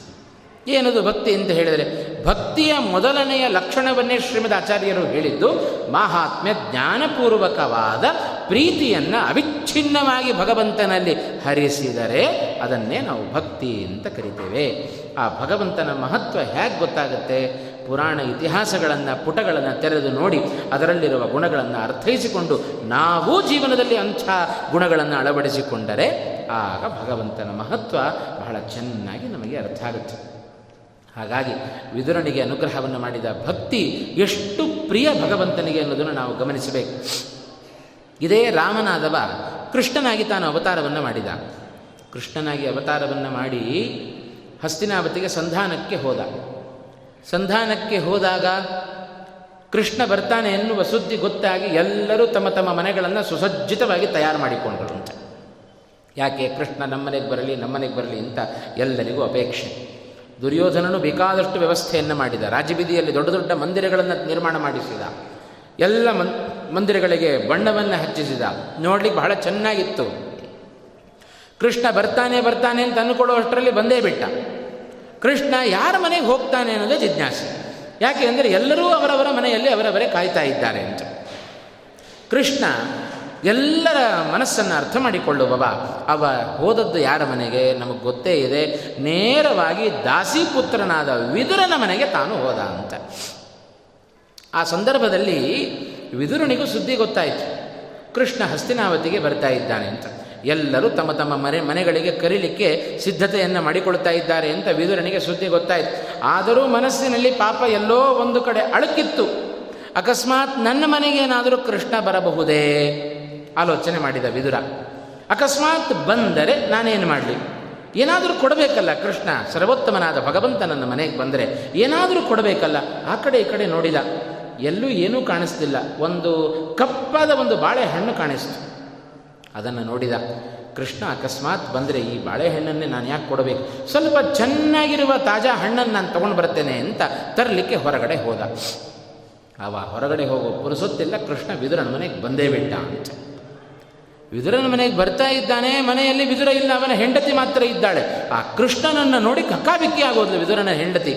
ಇದುವರೆಗೆ ಕೃಷ್ಣನ ಬಗ್ಗೆ ಕೇಳ್ತಾ ಇದ್ದ ನಾನು, ನನ್ನ ಮನೆಯಲ್ಲಿಯೇ ಕೃಷ್ಣನನ್ನು ನೋಡ್ತಾ ಇದ್ದೇನೆ ಅಂದರೆ ಬಹಳ ಆಶ್ಚರ್ಯ ಆಯಿತು. ಭಯ ಆಯಿತು, ರೋಮಾಂಚನಗೊಂಡಿದ್ದಾಳೆ. ಏನು ಮಾಡಬೇಕು ಅಂತ ಕೈಕಾಲು ಓಡಲಿಲ್ಲ ಆ ವಿದುರನ ಹೆಂಡತಿಗೆ. ಆ ಕೂಡಲೇ ಏನು ಮಾಡಿಲ್ಲಂತೆ? ಅವಳ ಕಣ್ಣಿಗೆ ಬಿದ್ದದ್ದು ಯಾವ ಹಣ್ಣನ್ನು ಕೊಡಬಾರದು ಕೃಷ್ಣನಿಗೆ ಅಂತ ವಿದುರ ಅಂದುಕೊಂಡಿದ್ನೋ, ಅದೇ ಹಣ್ಣು ಅವಳ ಕಣ್ಣಿಗೆ ಬಿತ್ತು. ಕೂಡಲೇ ಆ ವಿದುರನ ಹೆಂಡತಿ ಹೋಗಿದ್ದಾಳೆ. ಅದೇ ಹಣ್ಣನ್ನು ಕೃಷ್ಣನನ್ನು ಕರೆದಳು ಕೂಡಿಸಿದಳು. ಅದೇ ಹಣ್ಣನ್ನು ಸಿಪ್ಪೆಯನ್ನು ಸುಳಿದು ಕೃಷ್ಣನಿಗೆ ಕೊಡಬೇಕು ಅಂತ ಎದುರುಗಡೆ ಕೂತ್ಲಂತೆ. ಸಿಪ್ಪೆಯನ್ನು ಸುಲಿದಿದ್ದಾಳೆ. ಹಣ್ಣನ್ನು ಪಕ್ಕಕ್ಕಿಟ್ಲು, ಸಿಪ್ಪೆಯನ್ನು ಕೃಷ್ಣನಿಗೆ ಕೊಟ್ಟಳು ಅಂತ. ಚೆನ್ನಾಗಿ ತಿಂತಾ ಇದ್ದಾನೆ ಕೃಷ್ಣ. ಅಷ್ಟರ ಒಳಗೆ ವಿದುರ ಬಂದ. ವಿದುರ ಬಂದು ನೋಡುತ್ತಾ ಇದ್ದಾನೆ. ಹೆಂಡತಿಯ ಸ್ಥಿತಿಯನ್ನು ನೋಡಿದ. ಎಂಥ ಕೆಲಸ ಮಾಡ್ತಾ ಇದ್ದಾಳಲ್ಲ ನನ್ನ ಹೆಂಡತಿ? ನಾನು ಯಾವ ಹಣ್ಣನ್ನು ಕೊಡಬಾರ್ದು ಅಂತಿದ್ದೇನೋ ಅದನ್ನೇ ಕೊಡ್ತಾ ಇದ್ದಾಳೆ. ಅದರಲ್ಲಿಯೂ ಹಣ್ಣನ್ನು ಕೊಡೋದು ಬಿಟ್ಟು ಸಿಪ್ಪೆ ಕೊಡ್ತಾ ಇದ್ದಾಳ ಅಲ್ಲ ಅಂತ ಸ್ವಲ್ಪ ಬಂದ ವಿದುರ ವೇಗವಾಗಿ ಬಂದು ಹೆಂಡತಿಗೆ ಅಂದ ಯಾವಾಗಲೂ ಹೀಗೆ, ನೀನು ಮನೆಗೆ ಬಂದವ್ರಿಗೂ ಹೀಗೆ, ನನಗೂ ಹೀಗೆ ಅಂತ, ಸರಿ, ನೀನು ಪಕ್ಕಕ್ಕೆ ನಾನು ಕೊಡ್ತೇನೆ, ಹೊಸದಾಗಿ ಹಣ್ಣನ್ನು ತಂದಿದ್ದೇನೆ ಅಂತ ಹೇಳಿ ವಿದುರ ಆ ಹಣ್ಣನ್ನು ಎದುರುಗಡೆ ಇಟ್ಟುಕೊಂಡು ಸಿಪ್ಪೆಯನ್ನು ಪಕ್ಕಕ್ಕಿಟ್ಟು ಹಣ್ಣನ್ನೇ ಕೃಷ್ಣನಿಗೆ ಕೊಟ್ಟ. ಆ ವಿದುರ ಕೊಟ್ಟ ಹಣ್ಣನ್ನು ತಿಂದ ಕೃಷ್ಣ ಮುಖ ಸ್ವಲ್ಪ ಕಿವುಚಿಕೊಂಡಂತೆ. ವಿದುರನಿಗೆ ಆಶ್ಚರ್ಯ ಆಯಿತು, ಏನಪ್ಪ ಕೃಷ್ಣ, ಹಣ್ಣು ಚೆನ್ನಾಗಿಲ್ಲೇನೋ ಅಂತ ಕೇಳಿದ. ನೀನು ತಂದ ಹಣ್ಣು ಏನೂ ಚೆನ್ನಾಗಿಲ್ಲಪ್ಪ. ನಿನ್ನ ಹೆಂಡತಿ ಕೊಟ್ಲಲ್ಲ, ಅದು ಭಾಳ ಚೆನ್ನಾಗಿತ್ತು ಅಂತಂದ ಕೃಷ್ಣ. ಅವಳು ಕೊಟ್ಟದ್ದು ಹಣ್ಣು ಹಣ್ಣಲ್ಲ ವಿದುರನ ಹೆಂಡತಿ ಕೊಟ್ಟದ್ದು ಸಿಪ್ಪೆ. ಆ ಸಿಪ್ಪೆ ಚೆನ್ನಾಗಿತ್ತಂತೆ ಕೃಷ್ಣನಿಗೆ. ನಿನ್ನ ಹೆಂಡತಿ ಕೊಟ್ಟ ಹಣ್ಣು ಚೆನ್ನಾಗಿತ್ತು ಅಂದ. ಭಗವಂತನಿಗೆ ಏನು ತಿಂದ್ರೆ? ಜಗತ್ತನ್ನೇ ತಿನ್ನುವ ಸಾಮರ್ಥ್ಯ ಇರುವವನಿಗೆ ಸಿಪ್ಪೆ ತಿಂದರಗಿಸಿಕೊಳ್ಳಕ್ಕೆ ಆಗೋದಿಲ್ಲ. ಏನು, ಆ ಸಿಪ್ಪೆ ತಿಂದದ್ದಲ್ಲ, ಅದರ ಜೊತೆಗೆ ಬಂದ ಭಕ್ತಿಯನ್ನು ಭಗವಂತ ಸ್ವೀಕಾರ ಮಾಡಿದ್ದು ಅಂತ. ವಿದುರನ ಹೆಂಡತಿಗೆ ಕಂಡದ್ದು ಕೇವಲ ಕೃಷ್ಣ ಮಾತ್ರ ಕಾಣ್ತಾ ಇದ್ದಾನೆ. ಸಿಪ್ಪೆ ಹಣ್ಣು ಯಾವುದು ಕಾಣ್ತಾ ಇಲ್ಲ, ಪರಿವೆಯೇ ಇಲ್ಲ ಪಾಪ ಅವಳಿಗೆ. ಆದರೆ ವಿದುರನಿಗೆ ಹಾಗಲ್ಲ. ಕೃಷ್ಣನೂ ಕಂಡ ಹಣ್ಣು ಹಣ್ಣು ಕಂಡಿತು, ಸಿಪ್ಪೆಯೂ ಕಂಡಿತು, ಜೊತೆಗೆ ಇತರ ಜ್ಞಾನವೂ ಇದೆ. ಹಾಗಾದರೆ ಕೃಷ್ಣನ ಭ ವಿದುರನ ಹೆಂಡತಿಯ ಭಕ್ತಿ ದೊಡ್ಡದೋ, ವಿದುರನ ಭಕ್ತಿ ದೊಡ್ಡದೋ? ವಿದುರನೂ ಭಕ್ತನೇ. ಹಾಗಾಗಿಯೇ ಕೃಷ್ಣ ವಿದುರನ ಮನೆಗೆ ಬಂದ. ಅವನಿಗಿಂತಲೂ ಒಂದು ಹೆಜ್ಜೆ ಅವನ ಹೆಂಡತಿ ಭಕ್ತಿಯನ್ನು ಮಾಡಿದ್ದಾಳೆ ಅಂತ. ದಾಸಿ ಪುತ್ರನಿಗೆ ಅನುಗ್ರಹ ಅಂತಂದರೆ ಅವನ ಹೆಂಡತಿಗೂ ಅನುಗ್ರಹವನ್ನು ಮಾಡಿದ ವ್ಯಕ್ತಿ ಶ್ರೀಕೃಷ್ಣ ಅಂತ ಅರ್ಥೈಸಿಕೊಂಡ್ರೆ ಭಗವಂತ ಯಾರಿಗೆ ಒಲಿತಾನೆ? ಯಾರಲ್ಲಿ ಭಕ್ತಿ ಇದೆಯೋ ಅವರಿಗೆ ಒಲೆಯುವವ ಶ್ರೀಕೃಷ್ಣ. ಇದು ಭಗವಂತನ ಸ್ವಭಾವ ಅಂತ ಅರ್ಥೈಸಿಕೊಂಡಾಗ ನಾವು ಏನು ಮಾಡಬೇಕು ಭಗವಂತನಲ್ಲಿ? ಅನೇಕ ಸೇವೆಗಳನ್ನು ಮಾಡ್ತೇವೆ ಆದರೆ ಎಲ್ಲದರಲ್ಲಿಯೂ ಸ್ವಾರ್ಥ ಅಡಗಿದೆ. ಎಷ್ಟೇ ಸೇವೆ, ವ್ರತ, ನಿಯಮ, ಉಪವಾಸಗಳನ್ನು ಮಾಡಿದರೂ ಕೊನೆಗೂ ಗಲ್ಲ ಬಿಡ್ಕೊಂಡು, ಸ್ವಾಮಿ, ಅದನ್ನು ಕೊಡು, ಇದನ್ನು ಕೊಡು ಅಂತ ಒಂದಿಷ್ಟು ಬೇಡಿಕೆಯನ್ನು ಇಟ್ಟು ಬರ್ತೇವೆ ವಿನಃ ಕೃಷ್ಣ ಇದರಿಂದ ನೀನು ತೃಪ್ತನಾಗುವಂಥ ಒಂದು ಮಾತು ನೈಜವಾಗಿ ನಮ್ಮಿಂದ ಬರೋದಿಲ್ಲ ಅಂತ. ಹಾಗಿದ್ದರೆ ನಾವು ಎಷ್ಟರ ಮಟ್ಟಿಗೆ ಭಕ್ತರಾದೆವು? ಮತ್ತೊಬ್ಬರು ನಮ್ಮನ್ನು ಬೆಟ್ಟು ಮಾಡಿ ತೋರಿಸಿದರೆ ನಮಗೆ ಸಿಟ್ಟು, ಕೋಪ ಎಲ್ಲವೂ ಬರುತ್ತೆ. ಆದರೆ ಮತ್ತೊಬ್ಬರು ಹೇಳೋದು ಬೇಡ. ನಮ್ಮನ್ನೇ ನಾವು ಚೆನ್ನಾಗಿ ಆತ್ಮಾವಲೋಕನವನ್ನು ಮಾಡಿಕೊಳ್ಳೋಣ ಅಂತ. ಅದನ್ನೇ ಹನುಮಂತ ಮುಂದೆ ರಾಮಾಯಣದಲ್ಲಿ ತಿಳಿಸಿಕೊಡ್ತಾನೆ. ಸುಂದರಕಾಂಡದಲ್ಲಿ ಬರುವ ಒಂದು ಮಾತು. ಹನುಮಂತನ ಬಾಯಿಂದ ಬಂದ ಮಾತು. ಪ್ರತಿಯೊಬ್ಬ ಮಾನವ ಪ್ರತಿನಿತ್ಯ ತನ್ನನ್ನು ತಾನು ನೋಡ್, ನೋಡ್ಕೊಳ್ಬೇಕು. ಪ್ರತ್ಯಹಂ ಪ್ರತ್ಯವೇಕ್ಷೇತ ನರಶ್ಚರಿತಮಾತ್ಮನಃ ಅಂತ. ಪ್ರತಿಯೊಬ್ಬ ಮಾನವ ತನ್ನನ್ನು ತಾನು ನೋಡಿಕೊಳ್ಳಬೇಕು ಹೌದು ಸ್ವಾಮಿ, ಹನುಮಂತ ಏನು ಹೇಳಬೇಕಾಗಿಲ್ಲ. ಹೇಳದೇ ಇದ್ದರೂ ನಾವು ಚೆನ್ನಾಗಿ ನೋಡ್ಕೊಳ್ತಾ ಇದ್ದೆ. ಯಾಕೆ ಅಂದರೆ ಗಂಟೆಗಟ್ಟಲೆ ಕನ್ನಡಿ ಮುಂದೆ ನಿಂತ್ಕೊಂಡು ನಮ್ಮನ್ನು ನಾವು ನೋಡ್ಕೊಳ್ತೇವೆ. ಎಷ್ಟು ಚೆನ್ನಾಗಿದೆ ಅಂತ ನಮ್ಮನ್ನು ನಾವೇ ಹೊಗಳ್ಕೊಳ್ಬೇಕು. ಹನುಮಂತ ಹೇಳಿದ ನೋಡುವಿಕೆ ಇದಲ್ಲ. ನಮ್ಮನ್ನು ನಾವು ನೋಡ್ಕೊಳ್ಬೇಕಂತೆ. ಏನಂತ ನೋಡ್ಕೊಳ್ಬೇಕು? ಕಿಂ ನುಮೇ ಪಶುಭಿಸ್ತುಲ್ಯಂ, ಕಿಂ ನುಮೆ ಸುಜನೈರಿತಿ. ಬೆಳಗ್ಗೆ ಎದ್ದಾಗಿನಿಂದ ಮಲಗುವವರೆಗೆ ನಾನು ಹೇಗಿದ್ದೆ? ಪಶುವಿನಂತೆ ಇದ್ದೇನೋ, ಸಜ್ಜನನಂತೆ ನಡೆದುಕೊಂಡೆನೋ, ಇದನ್ನು ಪರಿಶೀಲನೆ ಮಾಡಿಕೊಳ್ಳ್ರಿ ಅಂತಂದ ಹನುಮಂತ. ಪಶುವಿನ ಜೀವನ ಅಂದರೆ ಭಗವಂತನನ್ನು ಮರೆತು ಜೀವಿಸುವಿಕೆ. ಯಾವ ಜೀವನದಲ್ಲಿ, ಯಾರ ಜೀವನದಲ್ಲಿ ಭಗವಂತನ ವಿಸ್ಮರಣೆಯೋ, ಅವ ಪಶುವಲ್ಲದೆ ಮತ್ತೇನಲ್ಲ ಅಂತ. ಹಾಗಾಗಿ ಪಶುವಿನ ಜೀವನ ನಮ್ಮ ಜೀವನ ಆಗಬಾರದು ಅಂತಿದ್ದರೆ ಭಗವಂತನ ಸ್ಮರಣೆ. ಅದನ್ನೇ ಶ್ರೀಮದಾಚಾರ್ಯ ಸದಾಚಾರ ಸ್ಮೃತಿಯಲ್ಲಿ ನಮಗೆ ಆದೇಶವನ್ನು ಮಾಡಿದರು. ಸ್ಮರ್ತವ್ಯ ಸತತಂ ವಿಷ್ಣು ವಿಸ್ಮರ್ತವ್ಯೋ ನ ಜಾತುಚಿತ್. ಯಾವಾಗಲೂ ಭಗವಂತನ ಸ್ಮರಣೆ ಇರಲಿ, ಭಗವಂತನ ವಿಸ್ಮರಣೆ. ಯಾವಾಗಲೂ ಬೇಡ ಅಂತ ಶ್ರೀಮದಾಚಾರ್ಯರು ನಮಗೆ ಆದೇಶವನ್ನು ಕೊಟ್ಟರು ಅದಕ್ಕೆ ಭಾಗವತ ಅಜಾಮಿಳನ ಕಥೆಯನ್ನು ಹೇಳುವಾಗ, ಅಜಾಮಿಳ ಕೊನೆಯ ಸಮಯದಲ್ಲಿ ನಾರಾಯಣನನ್ನು ಸ್ಮರಣೆ ಮಾಡಿಕೊಂಡ. ಕೂಡಲೇ ವಿಷ್ಣುದೂತರು ಬಂದರು. ಯಮದೂತರು ಬಂದು ನಿಂತಿದ್ದಾರೆ. ಅವರಿಬ್ಬರ ಪರಸ್ಪರ ಮಾತುಕತೆಗಳನ್ನು ನೋಡಿದಾಗ ಅಜಾಮಳೆನಿಗೆ ಅನ್ನಿಸ್ತು, ಛೇ, ಎಂಥ ಕೆಲಸ ಮಾಡಿಬಿಟ್ಟಲ್ಲ ನಾನು. ಒಂದು ಕ್ಷಣಕಾಲದ ಭಗವಂತನ ಸ್ಮರಣೆ ಅದು ಹೀಗೆ ಇಂಥ ಸಂದರ್ಭವನ್ನು ಜೀವನದಲ್ಲಿ ತಂದುಕೊಡುತ್ತೆ ಅಂತಾಗಿದ್ದರೆ, ಇಡೀ ಜೀವನದಲ್ಲಿ ಭಗವಂತನನ್ನು ಸ್ಮರಿಸಿದ್ದರೆ ಇವತ್ತು ನನ್ನ ಅವಸ್ಥೆ ಹೇಗಿರ್ತಿತ್ತು ಅಂತ ಆಲೋಚನೆ ಮಾಡಿದ. ಅದನ್ನು ನೋಡಿ ನಾವು ಅರ್ಥ ಮಾಡಿಕೊಳ್ಳಬೇಕಾದ್ದು. ಅನಂತ ಕಾಲಗಳ ಅನೇಕ ಕ್ಷಣಗಳ ಭಗವಂತನ ವಿಸ್ಮರಣೆಗಿಂತಲೂ ಒಂದು ಕ್ಷಣಕಾಲ ಮಾಡಿದ ಭಗವಂತನ ಸ್ಮರಣೆ ಅದು ಎಷ್ಟು ಮಹತ್ವಪೂರ್ಣವಾದದ್ದು ಅನ್ನೋದನ್ನು ಭಾಗವತ ನಮಗೆ ಬಹಳ ಚೆನ್ನಾಗಿ ಅರ್ಥೈಸಿತು ಅಂತ. ಅದರ ಹಿನ್ನೆಲೆಯಲ್ಲಿ ರಾಮನ ಸ್ವಭಾವವನ್ನು ನೋಡಿದರೆ, ಭಗವಂತನ ಸ್ವಭಾವವನ್ನು ನೋಡಿದರೆ ಎಂದೂ ಯಾರಿಗೂ ಕಷ್ಟವನ್ನು ಕೊಡದ ವ್ಯಕ್ತಿ ಅವ ರಾಮಚಂದ್ರ. ರಾಮ ನೋಡೋದು ಗುಹ ಇರಲಿ ಅಥವಾ ಯಾರೇ ಇರಲಿ, ಅವರಿಗೆ ತನ್ನ ಪ್ರೀತಿಯನ್ನು ನಾವು ಸ್ವಲ್ಪ ಭಗವಂತನಿಗೆ ಪ್ರೀತಿಯನ್ನು ಕೊಟ್ಟರೆ ಅಪಾರವಾದ ಪ್ರೀತಿಯನ್ನೇ ಹರಿಸುವ ಸಾಮರ್ಥ್ಯ ಅದು ಭಗವಂತನಿಗಿದೆ. ಹಾಗಾಗಿ ಗುಹನಿಗೆ ಅನುಗ್ರಹವನ್ನು ಮಾಡಿದ ರಾಮಚಂದ್ರ ಗುಹಾರ್ಚ್ಯ ಗಂಗಾ ತಾರಿ ಅಂತಂದರು. ಗುಹನಿಗೆ ಅನುಗ್ರಹವನ್ನು ಮಾಡಿ ತಾನೂ ಅನುಗ್ರಹವನ್ನು ಮಾಡಿದ, ಅವನಿಂದಲೂ ಸ್ವೀಕಾರವನ್ನು ಮಾಡಿದ. ಉಪಚಾರವನ್ನು ಸ್ವೀಕಾರ ಮಾಡಿ ರಾಮಚಂದ್ರ ಪರಮಾನುಗ್ರಹವನ್ನು ಮಾಡಿದ. ಅವ ಗಂಗಾ, ತಾರಿ, ಗಂಗೆಯನ್ನು ದಾಟಿಕೊಂಡು ಈ ಕಡೆ ಬಂದ ಅಂತ. ಮುಂದೆ ಹೋದದ್ದೆಲ್ಲಿಗೆ? ಮುಂದೆ, ಆ, ಗಂಗೆಯನ್ನು ದಾಟುವಾಗ ಮತ್ತೊಂದು ಪ್ರಸಂಗ ಬಂತು. ರಾಮಾಯಣದ ಒಂದೊಂದು ಪ್ರಸಂಗವೂ ನಮ್ಮ ಮನಸ್ಸನ್ನು ಕಲಕುವ ಪ್ರಸಂಗಗಳೇ. ಗುಹನಿಂದ ರಾಮಚಂದ್ರ ಬೀಳುಕೊಡುವ ಸಂದರ್ಭ. ದೋಣಿಯಲ್ಲಿ ಸಾಗಬೇಕು. ಪಕ್ಕದಲ್ಲಿ ಬಂದವ ಒಬ್ಬ ಇದ್ದಾನೆ, ಸುಮಂತ್ರ. ಅವ ಹೇಳಿದ ರಾಮನಿಗೆ, ಕಾಡಿಗೆ ಹೋಗುವಾಗ ರಾಮಚಂದ್ರ, ಸೀತಾ ಲಕ್ಷ್ಮಣರನ್ನು ಕರೆದುಕೊಂಡು ಹೋದಂತೆ ನನ್ನನ್ನು ಕರೆದುಕೊಂಡು ಹೋಗು ಅಂತಂದ. ಯಾಕೆಂದರೆ ಜನ ಜಾಸ್ತಿ ಇದ್ದರೆ ವ್ಯವಸ್ಥೆ ಆಗೋದು ಕಷ್ಟ. ಒಬ್ಬರೋ ಇಬ್ಬರೋ ಇದ್ದರೆ ಸುಖರವಾಗಿ ವ್ಯವಸ್ಥೆ ಮಾಡಬಹುದು. ಬನ್ನಿರಿ ನಮ್ಮ ಜೊತೆ ನಿಮ್ಮನ್ನು ಕರ್ಕೊಂಡು ಹೋಗ್ತೇವೆ ದೇವರ ದರ್ಶನಕ್ಕೆ ಅಂತ ಹೇಳಿ ಕರ್ಕೊಂಡು ಹೋಗುವಂತೆ. ಇಡೀ ಅಯೋಧ್ಯ ಪಟ್ಟಣದ ಜನತೆಯನ್ನು ಕಳಿಸಿಬಿಟ್ಟಿದ್ದಿ, ಉಳ್ಕೊಂಡವ ನಾನೊಬ್ಬನೇ. ರಾಮಚಂದ್ರ, ನನ್ನನ್ನು ವಾಪಸ್ ಕಳಿಸಬೇಡಪ್ಪ. ರಥವನ್ನು ತೆಗೆದುಕೊಂಡು ಬರ್ತೇನೆ. ಹದಿನಾಲ್ಕು ವರ್ಷ ನನ್ನ ರಥದಲ್ಲಿ ಸಂಚಾರವನ್ನು ಮಾಡು. ನಿನ್ನ ಸೇವಾ ಭಾಗ್ಯವನ್ನು ನನಗೂ ಕೊಡು ಅಂತಂದ ಸುಮತ್ರ. ಎಲ್ಲರನ್ನ ಕಳಿಸಿದಂತೆ, ನನ್ನನ್ನು ಕಳಿಸಿಬೇಡ.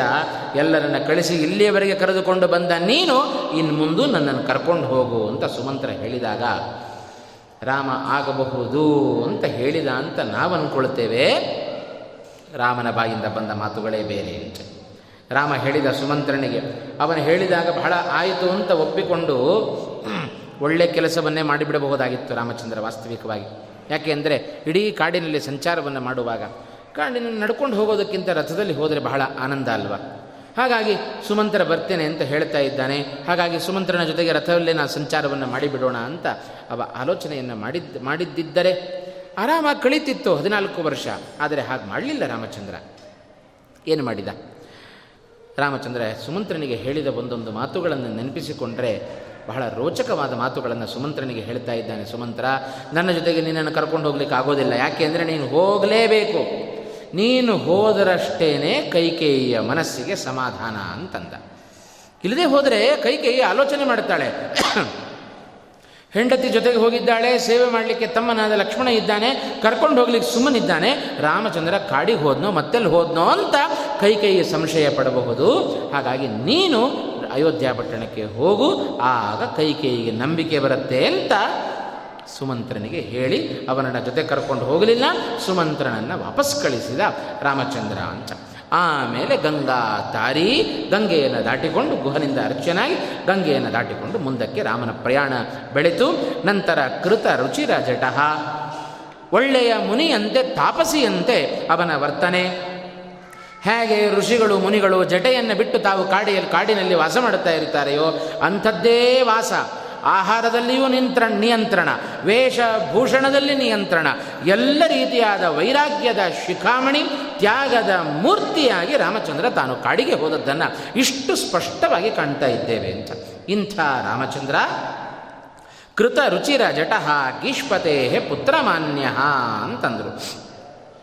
ನಂತರ ಅಯೋಧ್ಯ ಪಟ್ಟಣದ ಒಂದು ಸ್ಥಿತಿಯನ್ನು ರಾಯರು ಇಲ್ಲಿ ಉಲ್ಲೇಖ ಮಾಡಲಿಲ್ಲ, ಆದರೆ ಕೊನೆಯಲ್ಲಿ ಹೇಳಿದ ಒಂದು ಮಾತು ಅನೇಕ ಸಂಗ್ರಹ ಪ್ರಸಂಗಗಳನ್ನು ಸಂಗ್ರಹ ಮಾಡುತ್ತೆ ಅಂತ.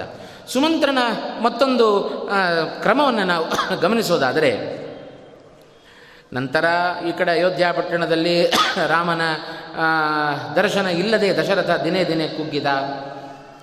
ಸುಮಾರು ದಿವಸಗಳು ಕಳಿತು.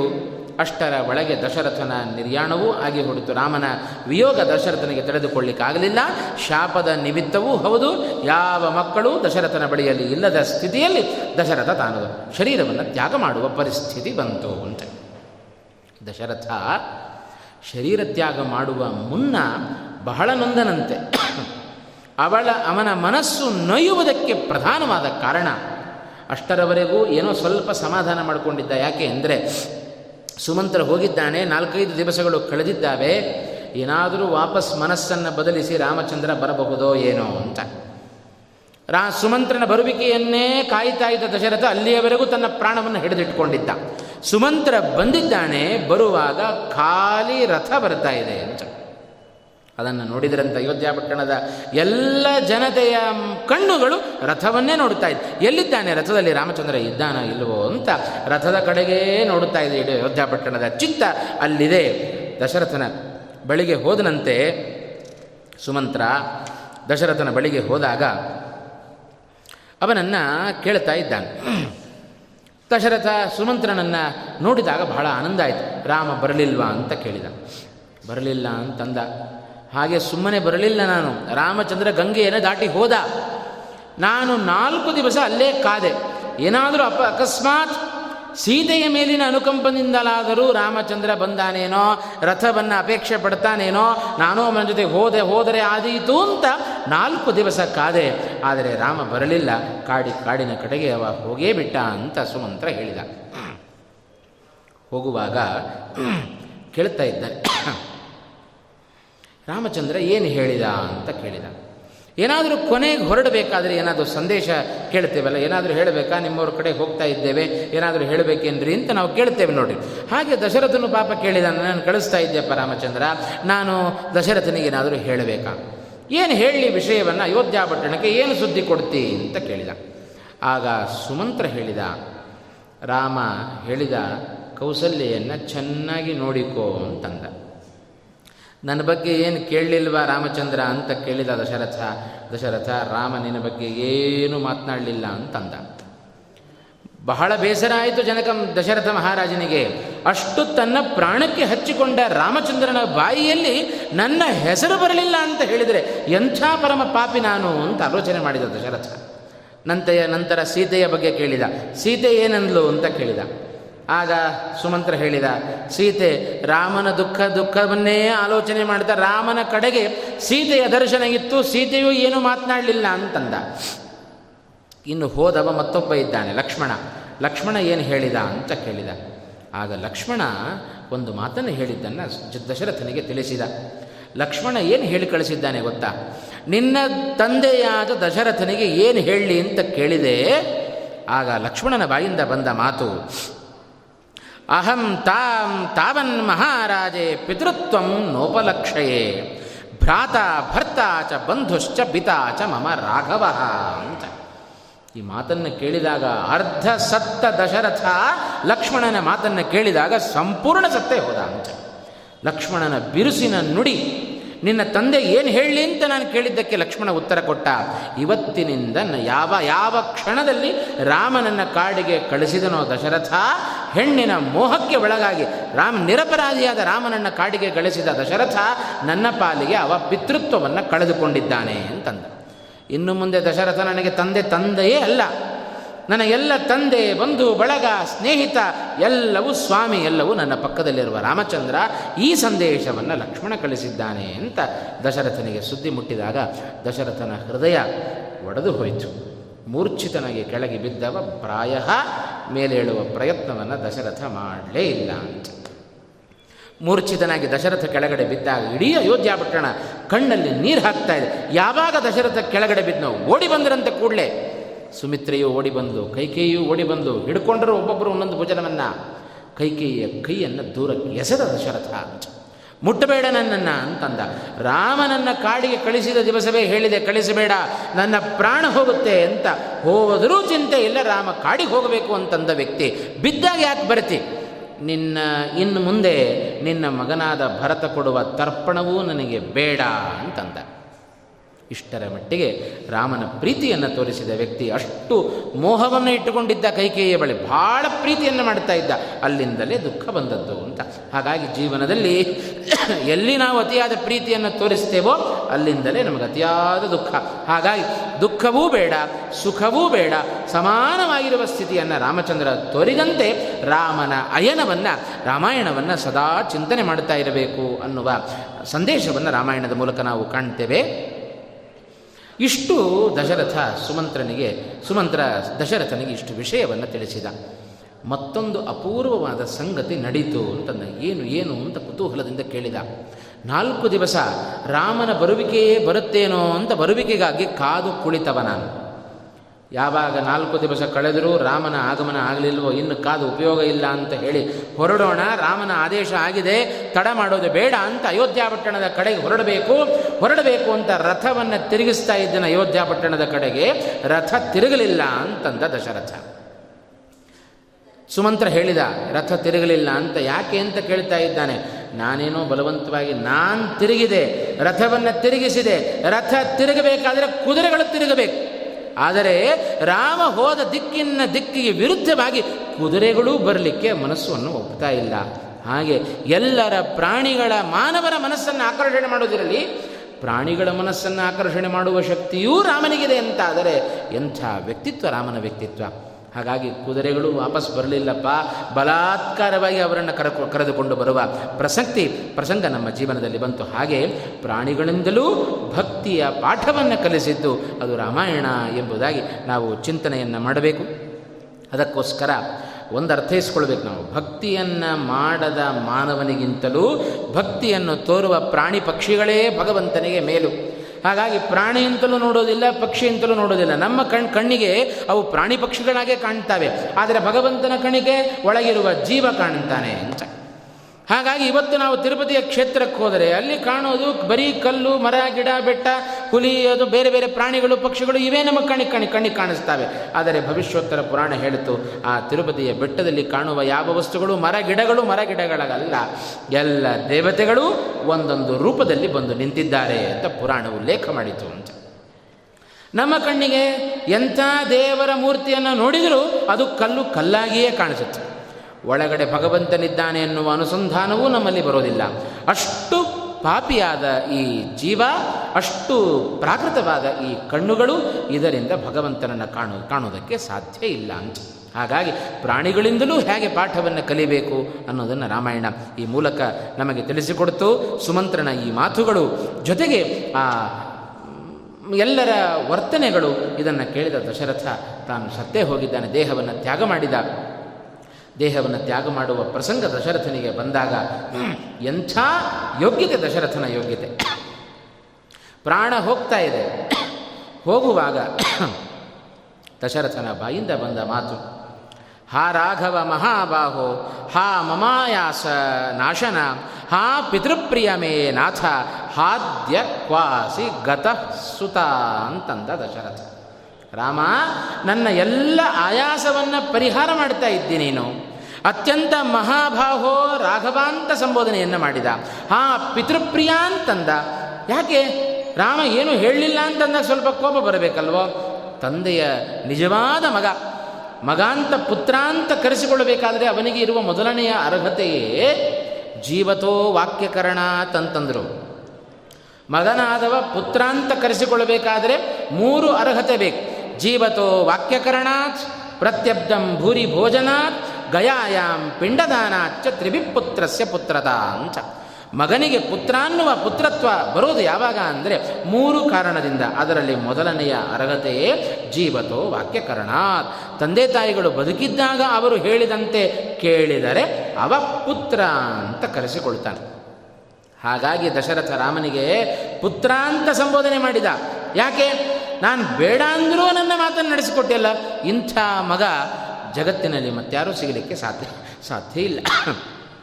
ಹಾಗಾಗಿ ಪ್ರತ್ಯಬ್ಧಂ ಭೂರಿ ಭೋಜನಾಥ್ ಪಿತೃಗಳನ್ನು ಉದ್ದೇಶವಾಗಿಟ್ಟುಕೊಂಡು ವರ್ಷಕ್ಕೆ ಒಮ್ಮೆಯಾದರೂ ಅವರನ್ನು ಉದ್ದೇಶವಾಗಿಟ್ಟುಕೊಂಡು ಭೂರಿ ಭೋಜನವನ್ನು ಬ್ರಾಹ್ಮಣರ ಮೂಲಕ ಪಿತೃಗಳಿಗೆ ಸಲ್ಲಿಸಬೇಕು. ಗಯಾಯಾಮ್ ಪಿಂಡದಾನ ಚ ಗಯಾಕ್ಕೆ ಹೋಗಿ ಪಿತೃಗಳಿಗೊಂದು ಶ್ರಾದ್ದ ಹಾಕಿದವ, ಅವನನ್ನು ಮಗ ಅಂತ ಕರಿಬೇಕು. ಹಾಗಾಗಿ ರಾಮನನ್ನ ಪುತ್ರಾಂತ ಸಂಬೋಧನೆ ಮಾಡಿದ. ಇಂಥ ಮಗನಾದ ರಾಮ ಎಲ್ಲಿಗೆ ಹೋದಿ ಅಂತ ರಾಮ ರಾಮ ರಾಮ ರಾಮ ಅಂತ ರಾಮನಾಮವನ್ನು ಜಪ ಮಾಡ್ತಾ ಮಾಡ್ತಾ ದೇಹವನ್ನು ತ್ಯಾಗ ಮಾಡಿದ ದಶರಥ ಮಹಾರಾಜ ಅಂತ. ಇಷ್ಟು ಪ್ರೀತಿ ಅದು ರಾಮನಲ್ಲಿದೆ. ಕೊನೆ ಗಳಿಗೆಯಲ್ಲಿ ರಾಮನ ಧ್ಯಾನ ಬರಬೇಕು ಅಂದರೆ ಇಡೀ ನಮ್ಮ ಜೀವನವನ್ನು ರಾಮನಿಗೆ ಅರ್ಪಣೆ ಮಾಡದ ಹೊರತು ಕೊನೆಯ ಕ್ಷಣದಲ್ಲಿ ರಾಮನ ಧ್ಯಾನ, ರಾಮನ ಸ್ಮರಣೆ ನಮಗೆ ಬರೋದಿಲ್ಲ.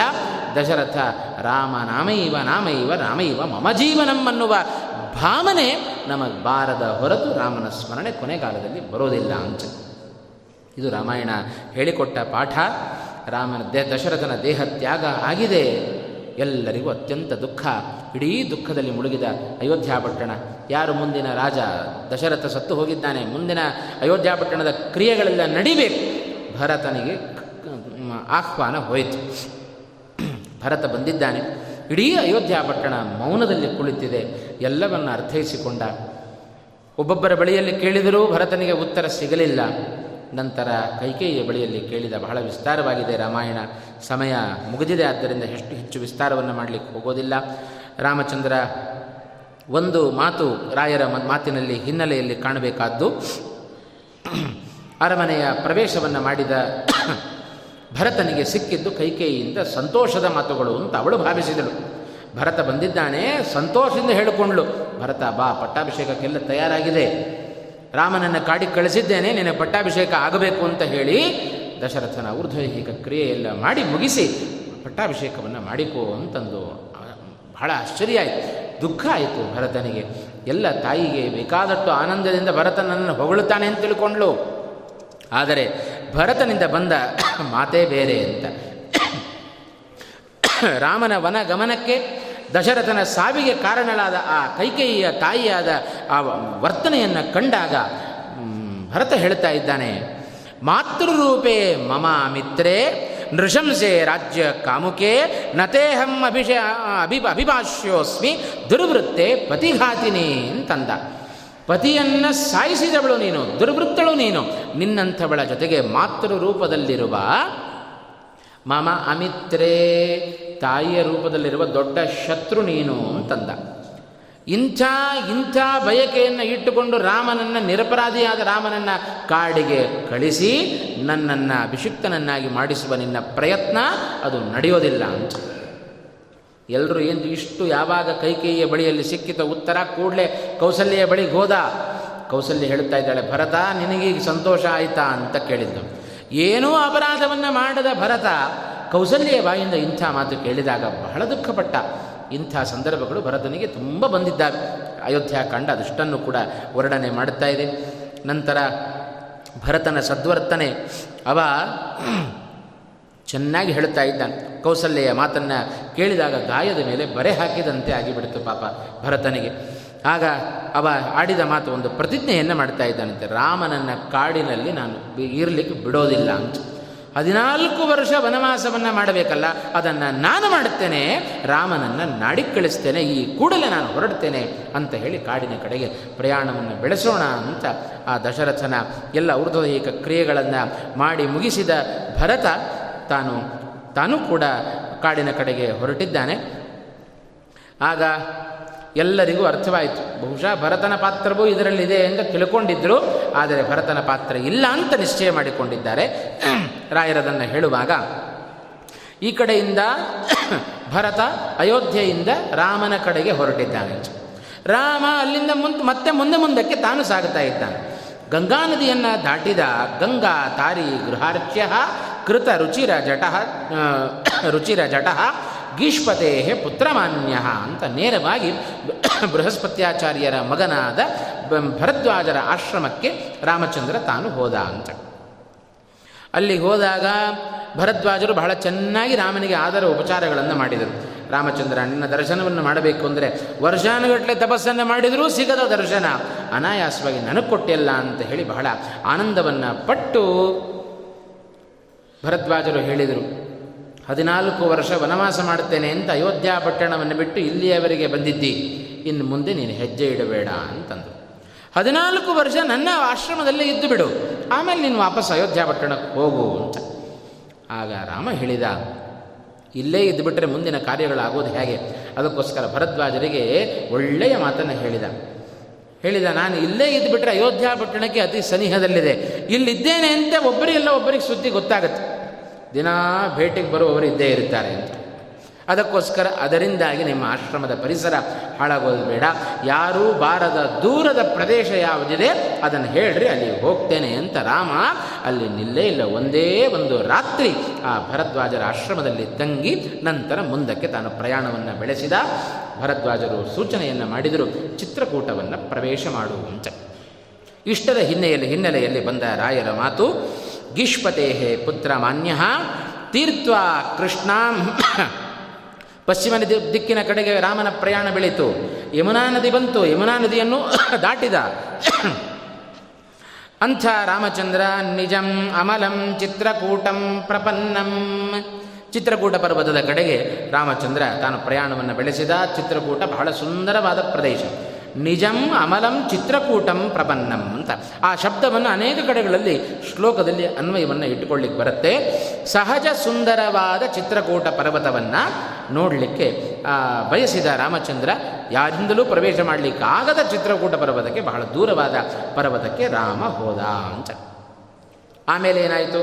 ಸ್ವಾಂಬಾಭಿರ್ಭ್ರಾತರಂ ತಂ ಶ್ರುತಜನಕಗತಿ ಸಾಂತ್ವಯನ್ ವ್ಯುಪ್ತತೀರ್ಥ ಆ ಶ್ಲೋಕದ ಕಡೆಯ ಪಾದ, ಸಾಂಬ ಸ್ವಾಂಬಾಭಿರ್ಭ್ರಾತರಂ ಅಂತಂದ. ತಂ ಸಾಂತ್ವಯನ್. ತನ್ನ ತಾಯಿಯಿಂದ ಕೂಡಿದ ತಾಯಂದರಿಂದ ಕೂಡಿದ ತಮ್ಮನನ್ನು ಸಾಂತ್ವನಗೊಳಿಸುತ್ತಾ ಅಂತಂದ. ಯಾವಾಗ ಸಾಂತ್ವನಗೊಳಿಸಿದ್ದು, ಬಂದದ್ದು ಯಾರು? ಅಯೋಧ್ಯೆಯಿಂದ ಹೊರಟಿದ್ದಾನಲ್ಲ ಭರತ. ಅವ ರಾಮನೆಡೆಗೆ ಬರ್ತಾ ಇದ್ದಾನೆ. ಬರುವಾಗ ಎಲ್ಲರಿಗೂ ಪಶ್ಚಾತ್ತಾಪ ಆಗಿದೆ. ಇಡೀ ಚತುರಂಗ ಸೈನ್ಯ ಬರ್ತಾ ಇದೆ ಭರತನ ಹಿಂದೆ. ಇಲ್ಲ, ನಾನು ಕಾಡಿಗೆ ಹೋಗ್ತೇನೆ, ರಾಮನನ್ನು ಕರ್ಕೊಂಡು ಬರ್ತೇನೆ ಅಂತ ಪ್ರತಿಜ್ಞೆ ಮಾಡಿ ಭರತ ಹೊರಟಿದ್ದಾನೆ. ಇಡೀ ಚತುರಂಗ ಸೈನ್ಯ ಹೊರಟಿತು. ಎಲ್ಲ ತಾಯಂದಿರು ಹೊರಟಿದರು. ಅವರ ಜೊತೆಗೂಡಿದ ಭರತ ರಾಮ ನಡೆದ ದಾರಿಯಲ್ಲಿ ತಾನು ಬಂದ ಅಂತ ಅವನಿಗೂ ಆದದ್ದು ಗುಹನ ದರ್ಶನ. ಗುಹ ನೋಡಿದ ಭರತನನ್ನು. ನೋಡಿದ ಕೂಡಲೇ ಅಂದುಕೊಂಡ. ಹತ್ತಿರ ಬಂದ. ಮನಸ್ಸಿನಲ್ಲಿ ಅಂದುಕೊಂಡಂತೆ ಗುಹ. ಕೈಕೇಯಿ ರಾಮನನ್ನು ನಾಡಿನಿಂದ ಕಾಡಿಗೆ ಕಳಿಸಿದಳು. ಕಾಡಿನಲ್ಲಿಯೂ ಸುಖವಾಗಿ ಬಿಡೋದು ಬೇಡ ಅಂತ ಹೇಳಿ ಭರತ ಬರ್ತಾ ಇದ್ದಾನೆ ಅಂತ ತಿಳಿದುಕೊಂಡ ಗುಹ. ಹೇಳಿ ಕೇಳಿ ಅಯೋಧ್ಯ ಪಟ್ಟಣದ ರಾಜ. ಬಹಳ ಆದರಿಂದ ಅವನನ್ನು ಬರಮಾಡಿಕೊಂಡ. ನಿಧಾನವಾಗಿ ಗುಹ ಕೇಳುತ್ತಾ ಇದ್ದಾನೆ. ಯಾವ ಕಡೆ ತಮ್ಮ ಪ್ರಯಾಣ? ಕೇಳಿದ ಗುಹನ ಭರತನ ಅಭಿಪ್ರಾಯವನ್ನು ತಿಳಿದುಕೊಳ್ಳುವುದಕ್ಕೋಸ್ಕರ ಭರತ ಆಗಾಗಲೇ ತುಂಬ ಸುಣ್ಣವಾಗಿ ಬಿಟ್ಟಿದ್ದಾನೆ, ಸೋತು ಸುಣ್ಣ ಆಗಿದ್ದಾನೆ ಅಂತ.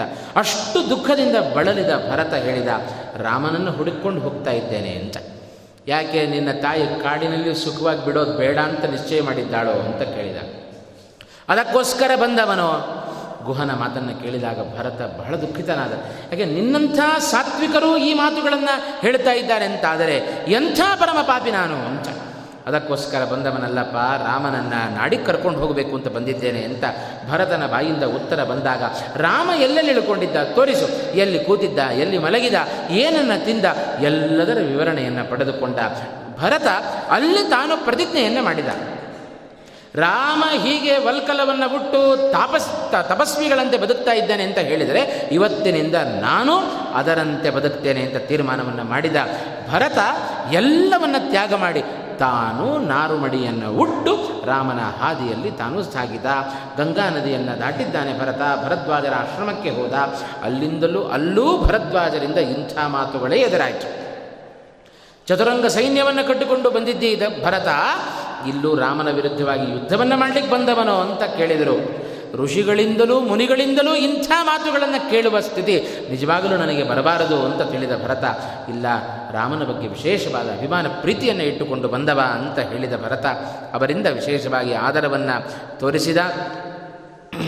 ನಂತರ ಭರದ್ವಾಜರ ಸಂದರ್ಶನ.